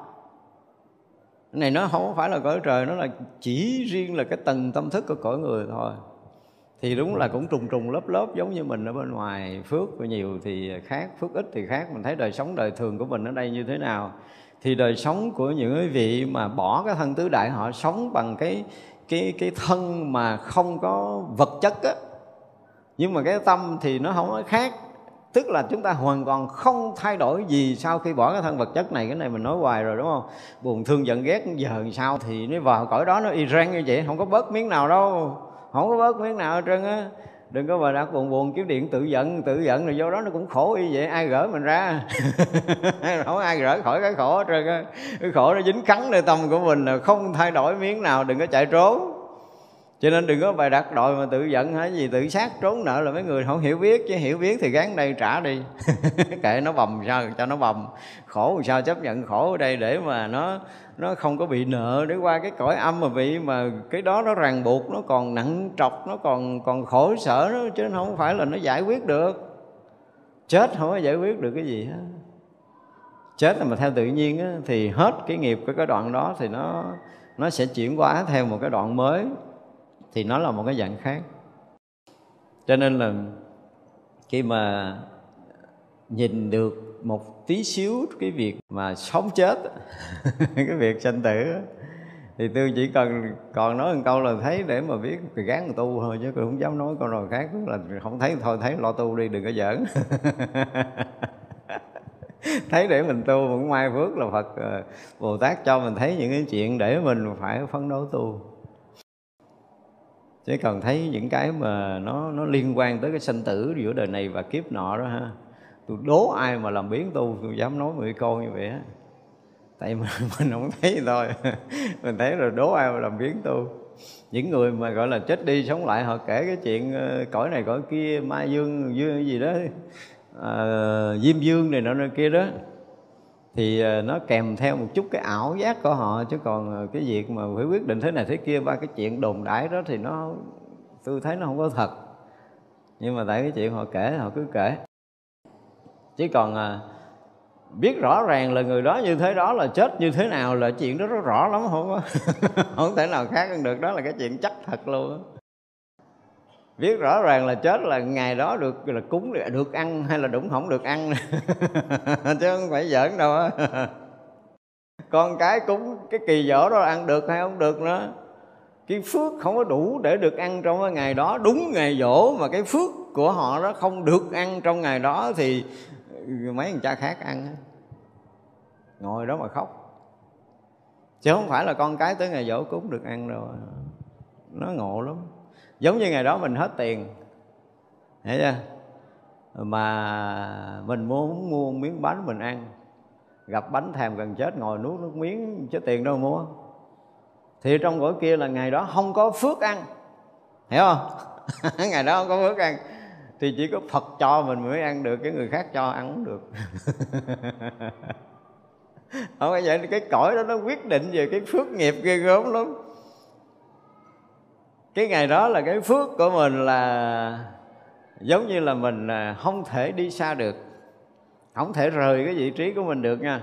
Ví dụ mình đang ngồi gốc cây, mà gốc cây đó bữa đó là vừa mưa thì nó cũng bị ướt, mà nắng nó cũng dội vô, tức là bị mưa, bị nắng rõ ràng, mình bị nhiễm lạnh, mình bị nóng bởi nắng rõ ràng. Nhưng mà cái phước của mình ngày đó là không được dịch chuyển, là mình không có rời cái gốc cây đó được. Muốn kiếm gốc cây khác để mà tránh mưa, tránh nắng là cái phước mình không có được hưởng cái đó. Phước mình bữa nay là phải bị mắc mưa mấy tiếng, bị mắc nắng mấy tiếng, là mắc mưa mấy tiếng, mắc nắng mấy tiếng, chứ không có thay đổi cái vụ này nha. Ở trong mỗi một cái cõi là nó bắt đầu sử dụng cái phước là chính xác 100 chuyện, đủ 100 chuyện. Nhiều khi mình ở đây có các bạn mình tự nhiên rủ mình đi dự bữa tiệc buffet 5 sao. Nó mua vé nó cho mình không có tiền mua thì mình cũng ăn ké được. Nhưng qua cõi kia không có cái vụ ké đâu con. Không có cái vụ ké phước mẹ. Ví dụ như mình bữa nay nha, con mình nó cúng cho mình nha, mình đặt trường hợp là bữa nay ngày giỗ đi, con mình nó cúng trên bàn, mà cái phước của mình hôm nay là ăn được có 3 gấp, hiểu không? Cúng đầy một mâm như vậy đó. Dù cho có kể ăn món này, món kia, món nọ, mời ba ăn, mời má ăn, món thứ nhất, món thứ hai, món thứ ba, món thứ tư, cúng là phải kể hết, món nào cúng là phải kể ra, chứ thôi nó không có nghe, nó không có ăn được. Tức là mình hô mời ăn thì cái thần thức nó không có ăn được cái món đó. Cho nên là phải nói rất là rõ là bữa nay ngày giỗ của ba con là Nguyễn Văn A, Nguyễn Văn B là sanh năm mấy, chết năm mấy. Thì ngày hôm nay là ngày kỵ giỗ, con cúng trên bàn món thứ nhất, món thứ hai, món thứ ba, món thứ tư, món thứ năm, hồi cả kể hết ra. Mình kể sót món là món đó người đó không có ăn được mà người khác ăn. Kiểu nó vậy đó. Nhưng mà ngày hôm đó cái phước của người này chỉ được quyền ăn một món và ăn một muỗng. Thì mình có cúng 80 món lên nữa thì người đó chỉ ăn được miếng à. Ngày đó họ chỉ được hưởng nhiêu đó thôi. Cái phước, nói về nhân quả, nghiệp báo, mà nói về những cái cõi khác đó là từng ly từng tí sở hữu cái phước riêng của mình. Ở đây thì ăn ké được. Chứ qua gỡ kia không có vụ ké đâu, không có vụ ké đâu. Rõ ràng là cái phước của mình nha, ngày hôm đó là phải gọi là cái gì, nằm với dũng sinh lạnh lẽo và mưa ở trên xuống ướt nữa, là mình không thể ngồi dậy được để đổi cái chỗ nằm luôn, có tin không? Thì cái cõi đó, cái nghiệp báo, cái phước đó nó hiện ra đúng cái cảnh là mình phải nằm mà ướt nhem ướt nhẹp rồi mưa ướt. Thực sự không phải mưa của mình. Trong cái tầng cái giới tâm nó sẽ có một cái hiện nghiệp báo ra phù hợp đúng đắn với cái chuyện phải xảy ra với mình ở ngày giờ phút giây đó. Chứ không phải là được tự do, là tự do đương nhiên là tự do lui tới, nhưng mà có những ngày là nhân quả nghiệp báo gì tới là phải tới đúng, không có sai. Không có sai cái chuyện này, không có sai về nhân quả và nghiệp báo từng ngày, từng giờ, từng phút, từng giây, thì mình phải nếm trải tất cả những cái chuyện đó. Chứ không phải là không có mang thân tứ đại rồi không có trả nghiệp báo nhân quả là không phải rồi nha, không phải rồi nha. Nó đủ hết tất cả mọi thứ, mọi diễn tiến xảy ra trong cái thế giới kia giống như cái diễn tiến xảy ra trong cái thế giới mà mình mang thân tứ đại. Chỉ khác nhau một cái là mang thân tứ đại thôi. Thì khi mà chúng ta không còn mang thân tứ đại thì cái nhìn chúng ta nó không còn vướng kẹt trong vật chất, thì mọi chuyện xảy ra trong cái tầng không vật chất đó đó. Nó cũng cái cảm nhận, cái hiểu biết, cái nhận định, cái nhận biết, rồi cái buồn, cái thương, cái giận, cái ghét, cái nhân quả tốt, xấu, đúng, sai, chuyện tới, khổ, vui, ngày nào hưởng cái gì, ngày nào hưởng cái gì, nó rõ. Gần như có một người sắp đặt từng chuyện cho mình, nhưng mà không phải, đó là từng chi tiết của nhân quả, không ai quyết định cho mình cả. Thật ra là cái ngày hôm nay phải nằm nằm ở trên cái đống tro than, không đến đổi là đống lửa nóng ở trong địa ngục mà là đống tro than thôi. Mà mình rõ ràng mình cảm giác đó là cái đống tro than, đó là cái chỗ nhơ nhớp, hiểu không? Mình không muốn nằm, nhưng mà dù có làm cái gì đi nữa thì mình cũng ịch mình lên đó rồi, chứ mình không có nằm chỗ khác được. Này là những cái mà chúng ta không thể nói hết được. Nhưng mà để thấy rằng cái chuyện sinh tử ấy, về nhân quả nghiệp báo ấy nha, mà mình hiểu ra rồi là từng nhịp từng chuyện rất là khế ứng, mà không phải nói khế ứng mà tuyệt đối đúng với từng chuyện rất nhỏ xảy ra. Và nếu như trong đời sống này mình nghiệm thì mình cũng thấy tất cả mọi chuyện xảy ra đều rất là phù hợp với nhân quả như vậy, chứ không có thay đổi được. Cho nên cõi nào cũng vậy, phải dùng xài cái vốn của mình. Vốn của mình là cái phước, gọi là cái vốn để đi lui tới trong sanh tử này.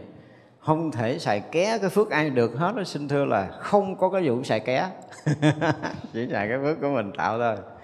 Thành ra ngày nay nếu bây giờ mình sống ở đây nè, mình mà bị ăn nè ha, mặc nè ha, ở mình không có làm gì để đủ cho ngày hôm nay, thì mình dụng từ là cái gì?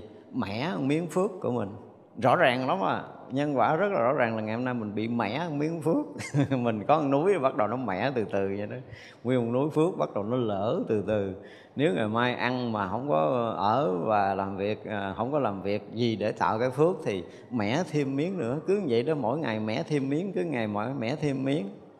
Cho nên nhiều khi người lớn muốn rầy mình, la mình tại sao làm biếng làm này đó kia là muốn gìn giữ phước báo cho mình, chứ không có lý do gì. Nhưng mình cứ nghĩ là bắt ép mình làm thì kể như thua rồi, từ đó sao suốt đời không bao giờ xuống về làm nữa đâu. Kiểu vậy, tại vì mình thấy rõ ràng là sống như vậy mất phước, mẻ phước, chứ không phải là mất, gọi là mẻ rơi rụng phước báo của mình một ngày ăn, mặc và ở. Và rồi cái gì nữa? Cái suy nghĩ, cái buồn thương giận ghét, cái tích cực, cái tiêu cực của mình, cái nhận định tốt, cái nhận định xấu của mình, từng chuyện để nó làm cho mình được tăng trưởng cái gì trong cái phước tâm linh, tổn giảm cái gì trong cái phước tâm linh. Ví dụ ngày hôm nay tự nhiên cái mình bất mãn với một vị hiền trí là chết chắc mình luôn á. Không biết bao nhiêu ngàn năm nữa mình mới gặp lại để mình nghe một lời Pháp. Thấy là mình đã còn quay lại, mình bất mãn, mình khó chịu với một vị thiền tri thức, một vị thầy của mình. Ở đây thì bắt đầu ngày hôm sau mình nghe là mình cảm giác nó giảm đi cái sự hiểu biết rồi. Ngộ lắm, mình cái sự gần gũi kháng khích nó không còn. Cái sự hiểu biết ở cái lời Pháp ngày hôm qua mình nghe mình hiểu quá, bữa nay mình nghe mình không hiểu gì hết á. Và dần dần cái mình chán, dần dần cái mình không muốn nghe, dần dần cái bắt đầu đời sau nữa là không còn cái duyên để được gặp, kiểu nó vậy đó. Thì vậy là một niệm mà chán nản tam bảo là để như sám hối lẹ lẹ dùng thôi nha, để khôi phục lại. Ai mà trong đời này dù có nửa ý niệm mà gọi là chán nản mà thối thất đối với tam bảo, không còn cảm giác mình là khắng khích, mình gần gũi, mình ở trong ngôi nhà tam bảo là một cái sự thối thất phước lành của mình. Phải gắng sám hối để mà khôi phục. Vì rời tam bảo thì mọi cái chuyện bất an dao động xảy ra nơi tâm thức của mình. Khi chúng ta rời, chúng ta đang ở cuộc sống này, và khi mà chúng ta bỏ cái thân tứ đại này, cái người mà yên ổn khi đã được quy y tam bảo ở trong đời này ha, hoặc là khi chết trong 49 ngày mà người đó được cái phước có một vị thầy này làm lễ quy y lại, thì họ yên ở lạ lắm. Họ một môi trường sống rất là yên ổn, lạ thường, rất là khác thường. Mặc dù là phước kém nhưng vẫn có một cái gì đó nó khác với cái người mà không có quy y, khác lắm luôn. Này ra là cái duyên mà mình được quy y trong đời này, tức là nó có một cái gì bảo toàn về mặt tâm linh, về mặt tinh thần của chúng ta. Nó có một sự bảo toàn khác lạ lắm. Và nhất là sau khi chúng ta bỏ thân tứ đại này thì rõ ràng nó có một cái gì đó bao bọc mình, gìn giữ bảo hộ mình. Các vị Long Thiên Hộ Pháp gìn giữ bảo hộ mình rất là rõ. Còn có công phu là nó khác nữa. Ra ở trong cõi âm nó cũng nhiều tầng nhiều bậc lắm. Giống như bây giờ mình ở đây là rõ ràng là mỗi một người một cái nghiệp khác nhau, mỗi một tầng bậc một cảm xúc khác nhau hoàn toàn trong từng ngày, từng giờ, từng phút, từng giây chúng ta đang sống. Chúng ta sở hữu cái cuộc sống này nó khác biệt với những người khác, mặc dù thấy ăn chung, thấy sinh hoạt chung, thấy nhủ chung, chứ còn tâm của mỗi người sở hữu hoàn toàn khác biệt. Thì cõi kia nó cũng khác nhiều cái gì á, không có khác cái gì như bây giờ. Tuyệt đối giống nhau, chỉ khác một cái là mang thân này hay là bỏ cái thân tứ đại thôi. Nhưng mà không lẫn lộn về phước báo, không sai chạy về nhân quả. Hai cái không này là phải nhớ.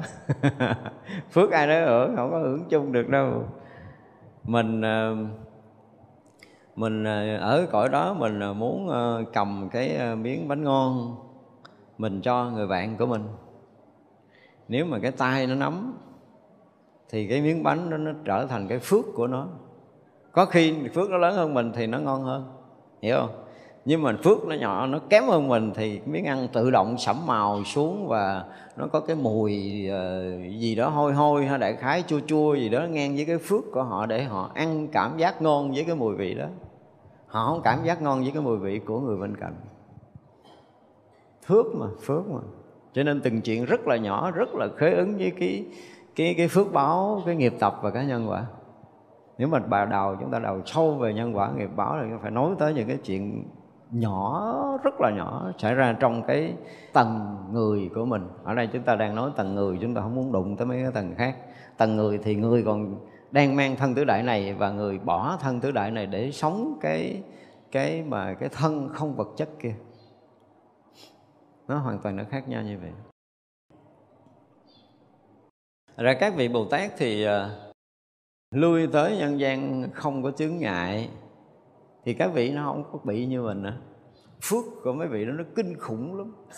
Ví dụ cái từ nếu mà tới ngũ địa Bồ Tát rồi thì tới cõi mình là mượn thân tứ đại để xài, để khai thị giảng dạy cho cõi này.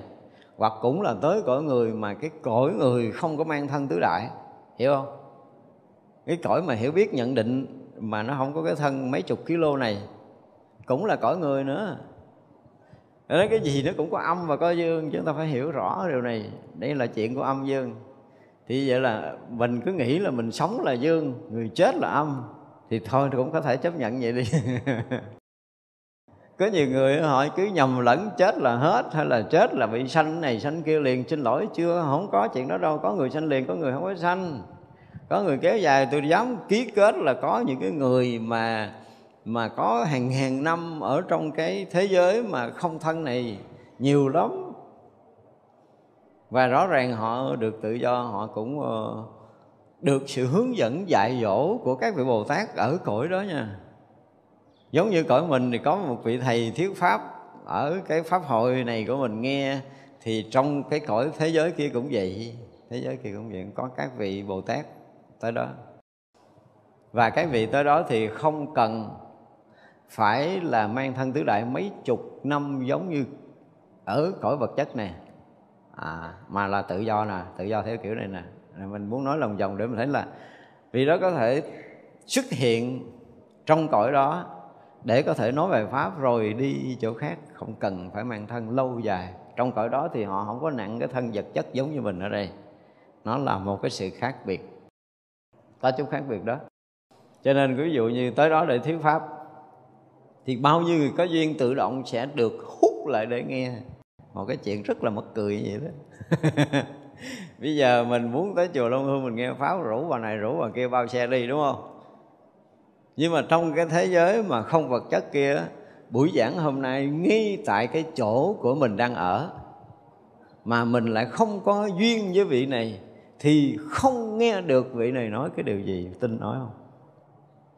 Kỳ vậy đó. Bởi cho tôi nói là trong cái cõi đó là cái phước báo, cái trí tuệ nó từng chuyện chích nhỏ nhỏ là nó rất là khởi ứng, chưa từng có duyên là không bao giờ nghe được. Không nghe, ổng có nói kệ ổng. Ngồi kế bên không nghe miếng nào luôn. Còn có cái duyên ở đâu cũng hút về. Ở đâu cũng hút về để nghe được ông thầy đó nói. Cái vị Bồ Tát nó tới đó để nói, vị Thánh Hiền tới đó, cái cõi đó để nói. Thì tất cả những người có duyên đều được nghe, còn tất cả những người không duyên đều không thể nào nghe được. Chứ không phải nói Pháp ai cũng nghe được đâu. Nghe được nó giác ngộ, nó thành Phật hết sao? Cho nên cái thế giới đúng là rời cái thân vật chất ra nữa cũng nhiều. Cũng có một số mà nó rất rõ ràng và rất là minh bạch về phước báo và nhân quả. Chúng ta phải dùng cái từ đó, rất là rõ ràng, rất là minh bạch. Không ai có thể mà xài được cái phước của ai. Và trong cái cõi đó thì gọi là gì, không có tích chứa tiền của giống như cái cõi của mình rồi. Và tích chứa phước báo thôi. Khéo mà gìn giữ phước báo nếu mình những người có hiểu biết. Ví dụ như ở đây mình đã hiểu biết về nhân quả nghiệp báo rồi thì tuyệt vời, không có cần bàn rồi. Thì qua cõi đó là mình bắt đầu mình cũng có thể niệm Phật, mình có thể lễ Phật, mình có thể tọa thiền, mình có thể tu tập, nó cũng giống như vậy. Nhưng mà những ngày nhân quả xảy ra là mình cũng phải trả một cách ngọt ngào rồi nha, không có cái chuyện mà tránh né được đâu, bất kể chuyện gì. Ngày đó mình bị chửi là chắc chắn là bị chửi chứ không có chỗ để trốn. Nó vậy đó, nhân quả nó từng chút mình nhìn thấy cũng vui chứ không có gì đáng ngại. Thì cũng mong là ở cái cõi người, ở hai thế giới rõ ràng là đủ được cái duyên để có thể nghe được chánh Pháp thôi. Đó là cái mà mình mong. Không nghe được chánh Pháp, không có công phu tu hành, không thoát khỏi cái tâm thức của loài người. Ở đây chúng ta dùng rõ ràng là tâm thức của loài người. Và tâm thức của loài người thì rất là nhiều nhân quả, rất là nhiều cái chuyện khổ, vui, phiền muộn. Nó không có thay đổi được nha, nó không thay đổi, không biến mất được. Không có tu, không biến mất được. Chứ đừng nói là mình chửi lén bả không nghe, không có chuyện gì xảy ra. Xin lỗi là có nhiều lắm luôn. Nghĩ xấu người ta tưởng không có chuyện gì, nó có nguyên à. Thì như vậy là mình nghĩ xấu người ta chút thôi và mình phải trả nhân quả là bị chửi 8 ngày thì phải bị chửi 8 ngày thôi chứ không có nói chuyện khác được. Nhân quả mà. Giai một trả tới 10.000 lần đó là chuyện rõ ràng. Nhưng mà ở đây tại vì tới cái phần nói là cái tâm không chướng ngại khi đi dùng phương tiện đi tới du hành ở thế gian để độ sanh có các vị Bồ Tát thì nó khác mình luôn. Tuyệt đối khác mình luôn. Mang thân này mình thấy là rõ ràng mình muốn ra khỏi thân khó, đúng không? Tức là muốn ra khỏi, thoát khỏi cái nghiệp người là cực kỳ khó khăn. Giờ này nếu chúng ta có tu, chúng ta phải khẳng định với nhau điều này chứ đừng có giỡn, đừng có mơ tưởng, đừng có mơ màng. Chúng ta phải rất rõ ràng là bây giờ muốn thoát khỏi cái nghiệp người của mình là không phải dễ đâu. Tu dữ lắm, phước báo được quân tập hàng ngày, hàng giờ, hàng phút, hàng giây. Và phải thiền định, phải loại trừ tất cả những cái cấu bẩn, những cái vướng mắc ở trong cái tâm của mình một cách rất là quyết liệt. Tới một ngày nào đó mình ở trong cảnh giới thiền định, mình thấy mình ra khỏi loài người rõ ràng luôn á. Mình thấy ra khỏi nha. tự mình nhận định, mình thấy mình đã bước ra, thì lúc đó mới nói chuyện là mình thoát khỏi cái kiếp người, thoát khỏi cái loài người. Cái kiếp sống này cũng là một kiếp sống, nhưng mà nó là cái chủng loại ấy, cái chủng tâm thức ấy, của con người ấy, là nó vẫn còn giữ nguyên đó nếu chúng ta không có công phu để được thoát. Đừng có lý luận, đừng có nói cái gì khác đâu, cái này là một cái sự thật xảy ra. Vì những người tu nếu mà chúng ta không rõ ràng, không rành mạch cái chuyện này ấy, nhiều khi mình cũng mờ ớ, mình cũng nói chuyện nó kiểu như phóng đại ấy, phóng to, phóng bự, nổ như nổ bom. Bởi vì cho thấy là phải nói thật là nhiều người mà mình nghe cái cách lý luận giảng dạy hoặc là viết sách đó, tôi đọc tôi thấy tôi buồn lắm. Nó làm cho người ta mơ màng á, không rõ ràng cái việc sanh tử này, thì cái việc mà gọi là dẫn dắt người ta vượt thoát sanh tử là một cái gì đó nó nhiêu khê lắm. Nó mù mịt, nó mờ tối, nó không có lối thoát, nó không có lối thoát. Cho nên khi mà mình nói tới cái lui trong cái chuyện nhân quả, bị ràng buộc hay là tự do, vô ngại hay là bị ngại này nè, là mình phải nói hoài, lặp đi lặp lại hoài để ai mà nghe hiểu và nhận định được, thấy rõ ràng về cái tâm thức của từng loài, từng cõi, nó hoàn toàn khác biệt nhau nếu không có dụng công tu tập, không ra được. Nhưng mình ở đây mình muốn đụng tới cái tâm thức loài người thôi. Ví dụ làm gì mà có cái khác được ở trong cái đầu của mình không phải là con người không? Có cái gì khác không? Bây giờ mình có cái gì khác hay không đó mình hỏi đi. Nếu mình không có cái gì khác thì loài người mình mãi mãi còn ở đây. Thì làm chuyện gì mà có thể đi cõi này cõi kia, đó là cái chuyện mà thiệt cái người không hiểu biết rồi dựng chuyện nói mà nhiều người tin, tôi cũng không hiểu là người ta tin cái kiểu gì. Ra gì được, không có cách để chúng ta ra. Chưa bao giờ chúng ta có một cái nhận định gì mình không phải là loài người, đúng không? Mình là cái gì hơn loài người là mình chưa từng có một lần chạm tới, thì lấy cái gì để mình ra? Ví dụ như bây giờ cái người đó mà chết, nếu mình là cái người hiểu biết về cái chuyện sanh tử nè, đúng không? Mình có khả năng tiếp xúc được với thần thức của tâm linh đó nè, mình tác ý bằng cái kiểu đạo lý của mình để khai thị cho họ tỉnh, họ buông hẳn cái thân này để họ nhận đạo nè, đó, làm vậy mới ngon đó. Tức là đối với cái thần thức của một người vừa bỏ cái thân tứ đại này thì họ cũng như mình, và muốn tiếp xúc với họ mình phải bằng cái gì để mà có thể tiếp cận được, tiếp xúc được với cái tâm thức để khai thị cái tâm thức đó cho họ tỉnh. Họ nhận thức sâu về Tam Bảo để họ có một cái gì khác hơn sau khi họ bỏ thân tứ đại này.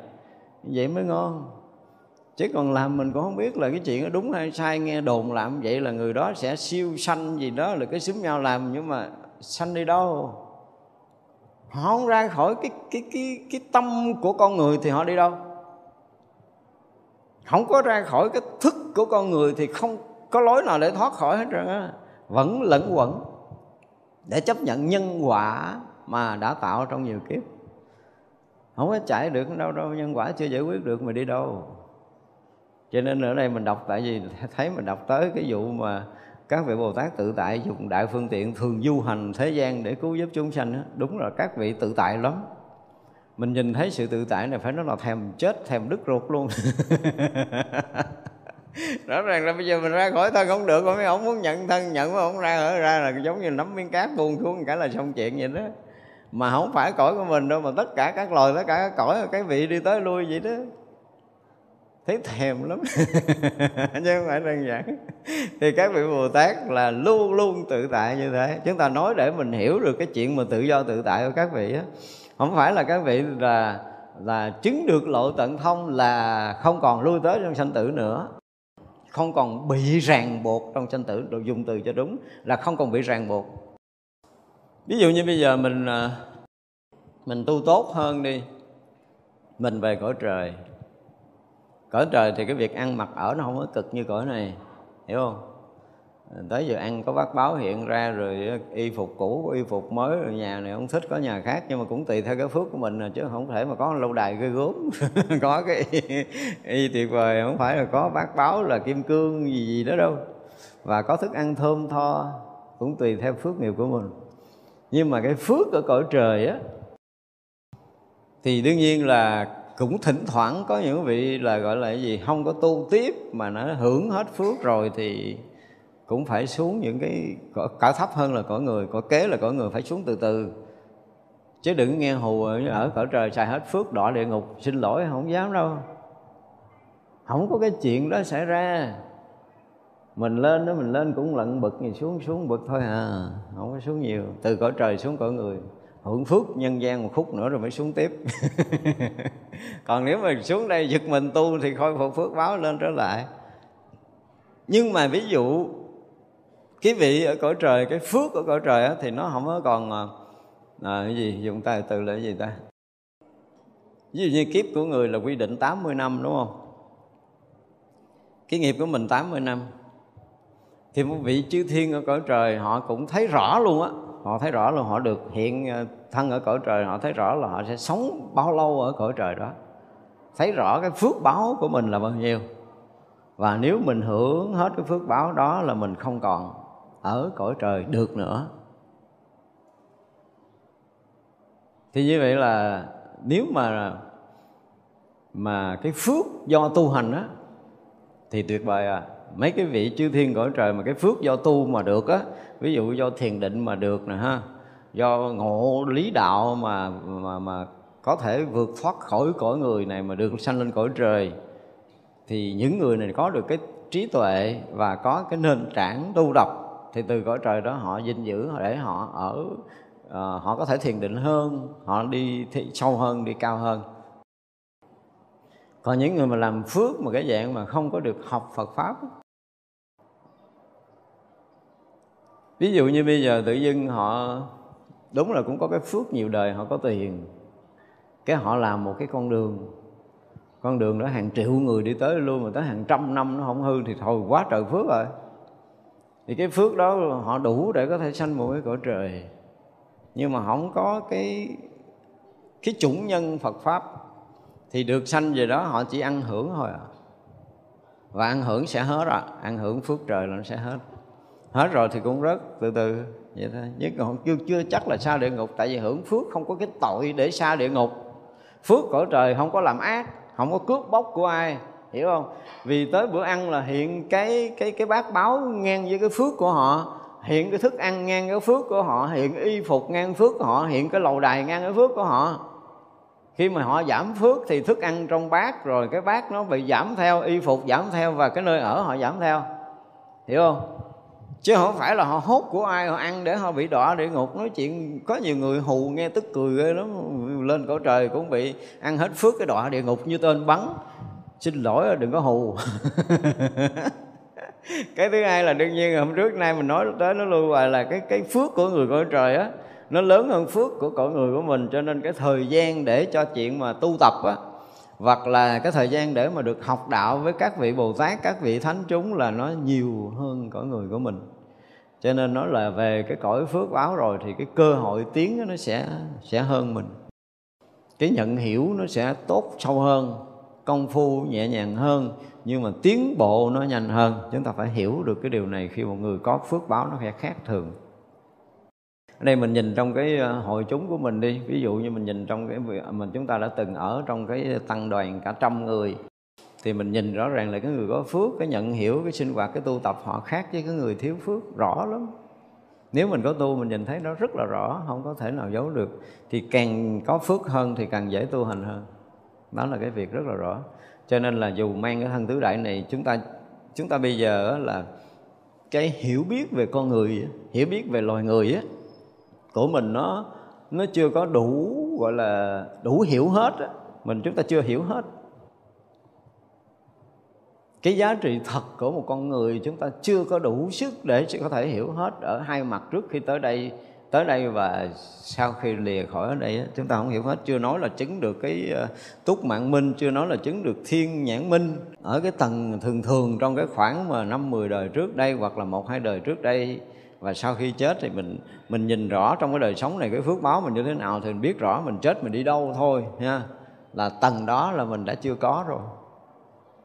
Nói làm sao mà cái chuyện mình phải thoát ra khỏi luôn nữa, là chuyện nó còn xa lắm. Nói đây để chi, để tăng ni chứ Phật tử chúng ta phải ý thức rõ ràng là chúng ta đang bị kẹt. Dùng cái từ rõ ràng là chúng ta bị kẹt.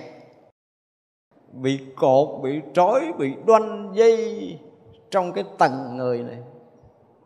Trong cái tầng tâm thức của con người, chúng ta không có cách phá vỡ được cái tầng tâm thức này để mình đi ra. Thì mình không thể sanh cõi nào được.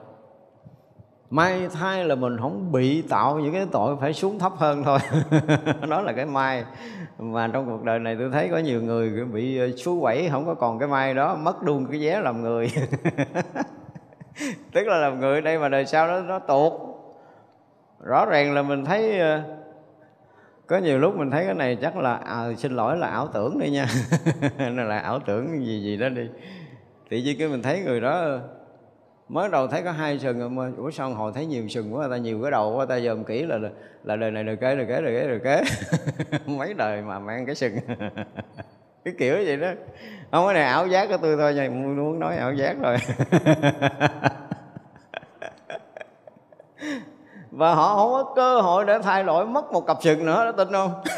Ví dụ như là thấy là 4 cặp sừng là 4 cái đầu con trâu đi, thì 4 cái đời trâu đó là không có thay đổi được. Họ không có làm chuyện hết, từ đây tới hết đời họ không thay đổi cái đó, và đời sau là họ bắt đầu mang 2 cái sừng. Và đời tới 2 sừng, đời tới 2 sừng. Họ không có cơ hội để thay đổi. Nói như vậy đó. Thì rõ ràng là chúng ta đã xài hết phước người, thì bây giờ không còn cơ hội để khôi phục lại cái phước người nữa, bắt buộc là phải là cái phước của cái loài thấp hơn loài người.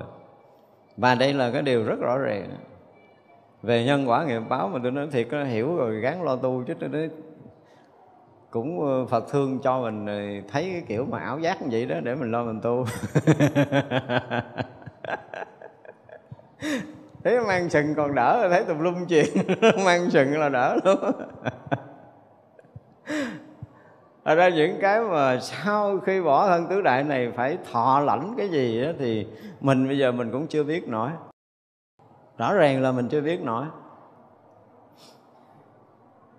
Mà mình không có chịu huân tu, không có làm tăng cái phước báo của mình, không có làm tăng trí huệ của mình, thì thật sự là uổng đi một kiếp người đó. Mà những người chưa từng nghe Phật Pháp á, họ mù mịt thì cái chuyện đó không đáng trách.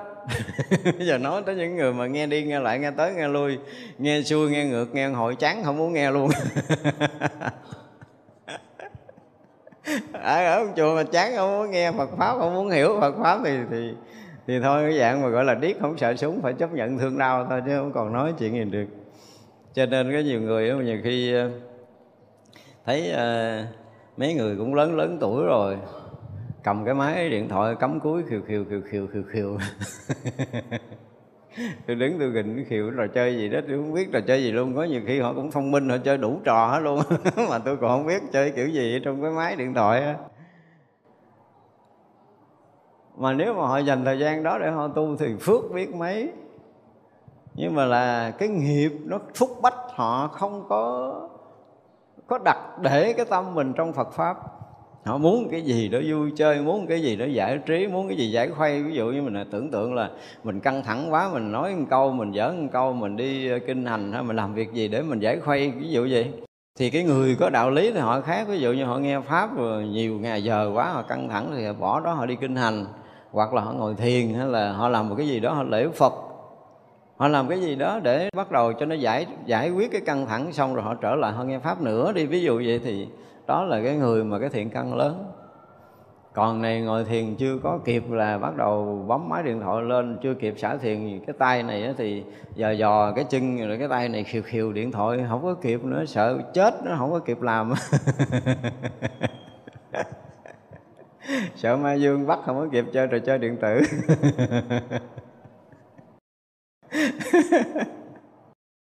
Thì chịu thôi. Tức là mình phí bỏ cuộc đời những cái phút giây mà vàng bạc đổi không có được. Tôi nói qua một khoảnh khắc là không có mua tiền, mua vàng, mua kim cương gì có thể đổi được.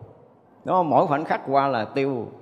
Mất một khoảnh khắc mạng sống, mất một khoảnh khắc vàng bạc quý giá của mình, mất một khoảnh khắc phước đức và trí huệ của chúng ta. Chúng ta cứ quỷ như vậy từng ngày này và tới ngày kia, quỷ cái mạng sống mình từng ngày từng giờ cho những cái việc rất là gọi là không có đáng, không có giá trị, mà còn làm sụp đổ và mất mát đi cái phước báo và trí huệ nữa thì rất là uổng.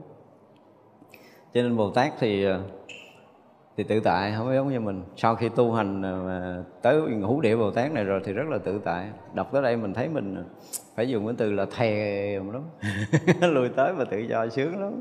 Không có gì tự do mà lui tới trong tất cả các cõi giới, trong tất cả các cõi nước, trong khắp pháp giới này mà không có ai có cái quyền.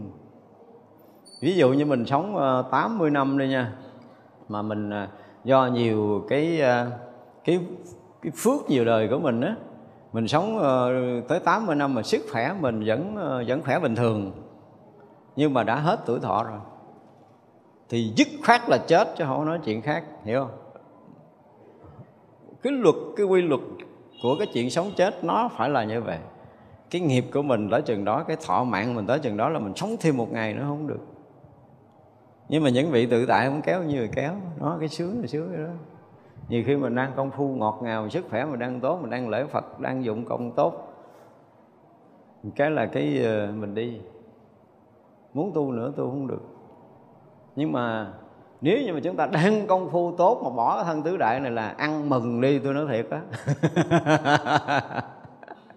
Chúng ta mà đang công phu tốt á, mà bỏ thân tứ đại là lên ăn mừng đi, cúng trai tăng, dặn mấy đứa con cúng trai tăng đi. Tao mà chết khó thì tụi bay sợ, chứ mà tao chết mà cái rẹt một cái là kể như ăn mừng đi. Thấy không? Cái chết mà nó nhẹ nhàng, nó nhanh chóng, chứng tỏ là cái nghiệp mà xấu ác của mình á nó ít lắm. Tai nạn chết bất đắc kỳ tử mình không bàn vô.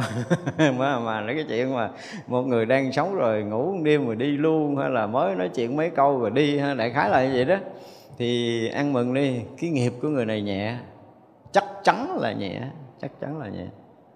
Tôi quan sát rất là nhiều, tôi thấy mấy người đó tự tại lắm, nhẹ nhàng ra đi, mà nhẹ nhàng ra đi tự tại là thấy ăn mừng đi. Và mình tiếp nối công phu không bị gãy đổ. Tôi phải nói một câu ngon này đó, tiếp nối công phu không bị gãy đổ nha. Không phải là cái mình đâu có cách ấm đâu, bỏ cái thân tứ đại chứ chưa phải là cách ấm. Cách ấm là một cái chuyện khác nữa, còn bỏ thân tứ đại để mà đi, để mà tiếp nối cái tầng công phu của mình á, thì vẫn tiếp tục bình thường. Mà còn ngon hơn là mang cái thân già lụm cụm mà công phu. Đó mới là cái chuyện tuyệt vời. Cho nên đây cũng là cái tin mừng cho những người lớn tuổi mà đang quyết tâm tu, mà mình không có giải quyết được chuyện sinh tử mà mình phải bỏ cái thân tứ đại này, thì ăn mừng chứ không có đáng sợ. Lâu nay chưa nói này đúng không?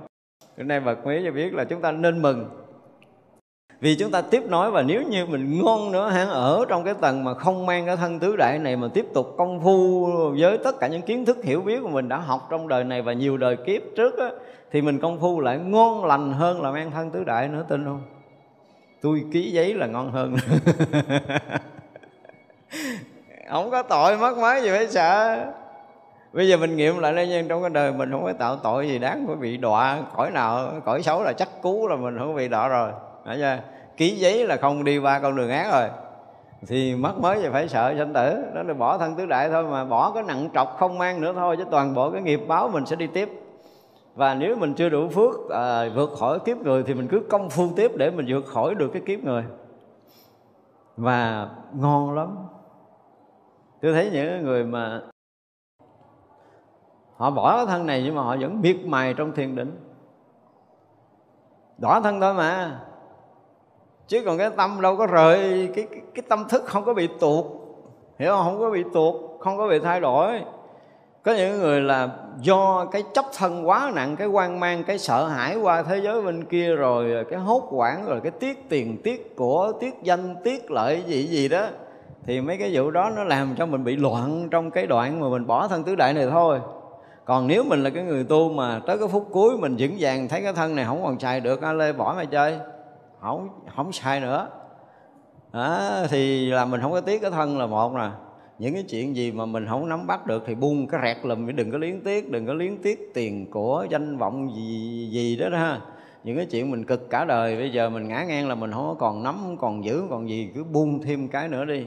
Đó, thì vậy là thần thức bắt đầu nhẹ tưng rồi. Bây giờ dùng tất cả những kiến thức công phu tu hành đời này của mình, tiếp tục công phu, bảo đảm là tuyệt vời. Tôi nói tuyệt vời là tuyệt vời.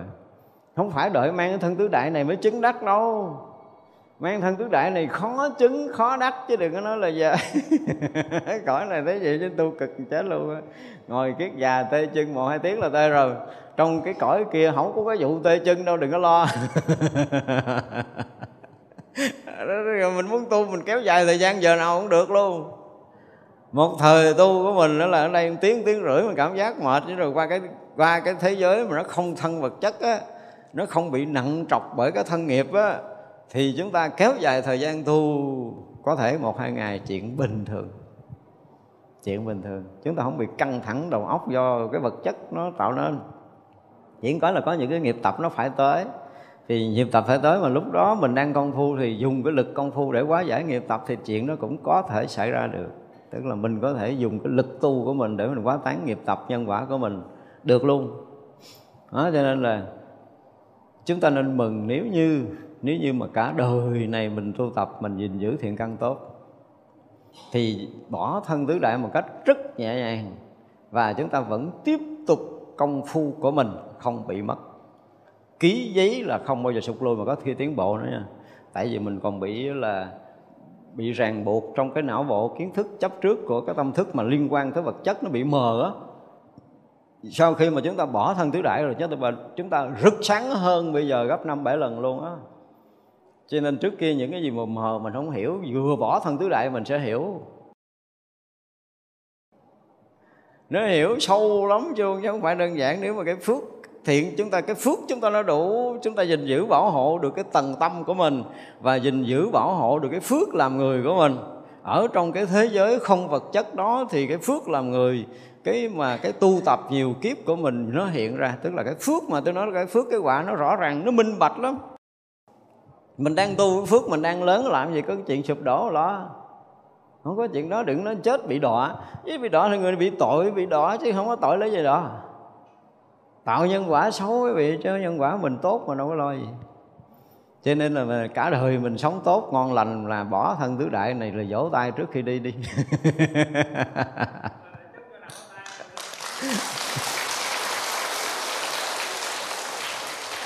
Bữa nay chúng ta học ở đây chúng ta nghỉ ha.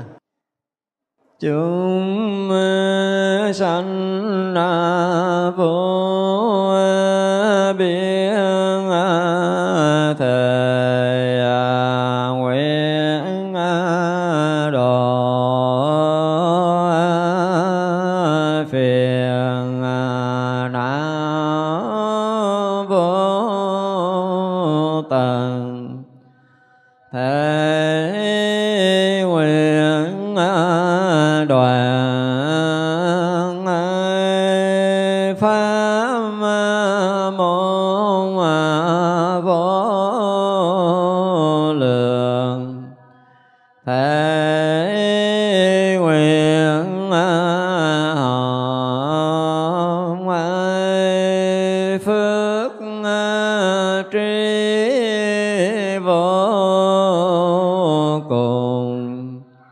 thế nguyện tu như lai vô lượng thế phong sự Phật đạo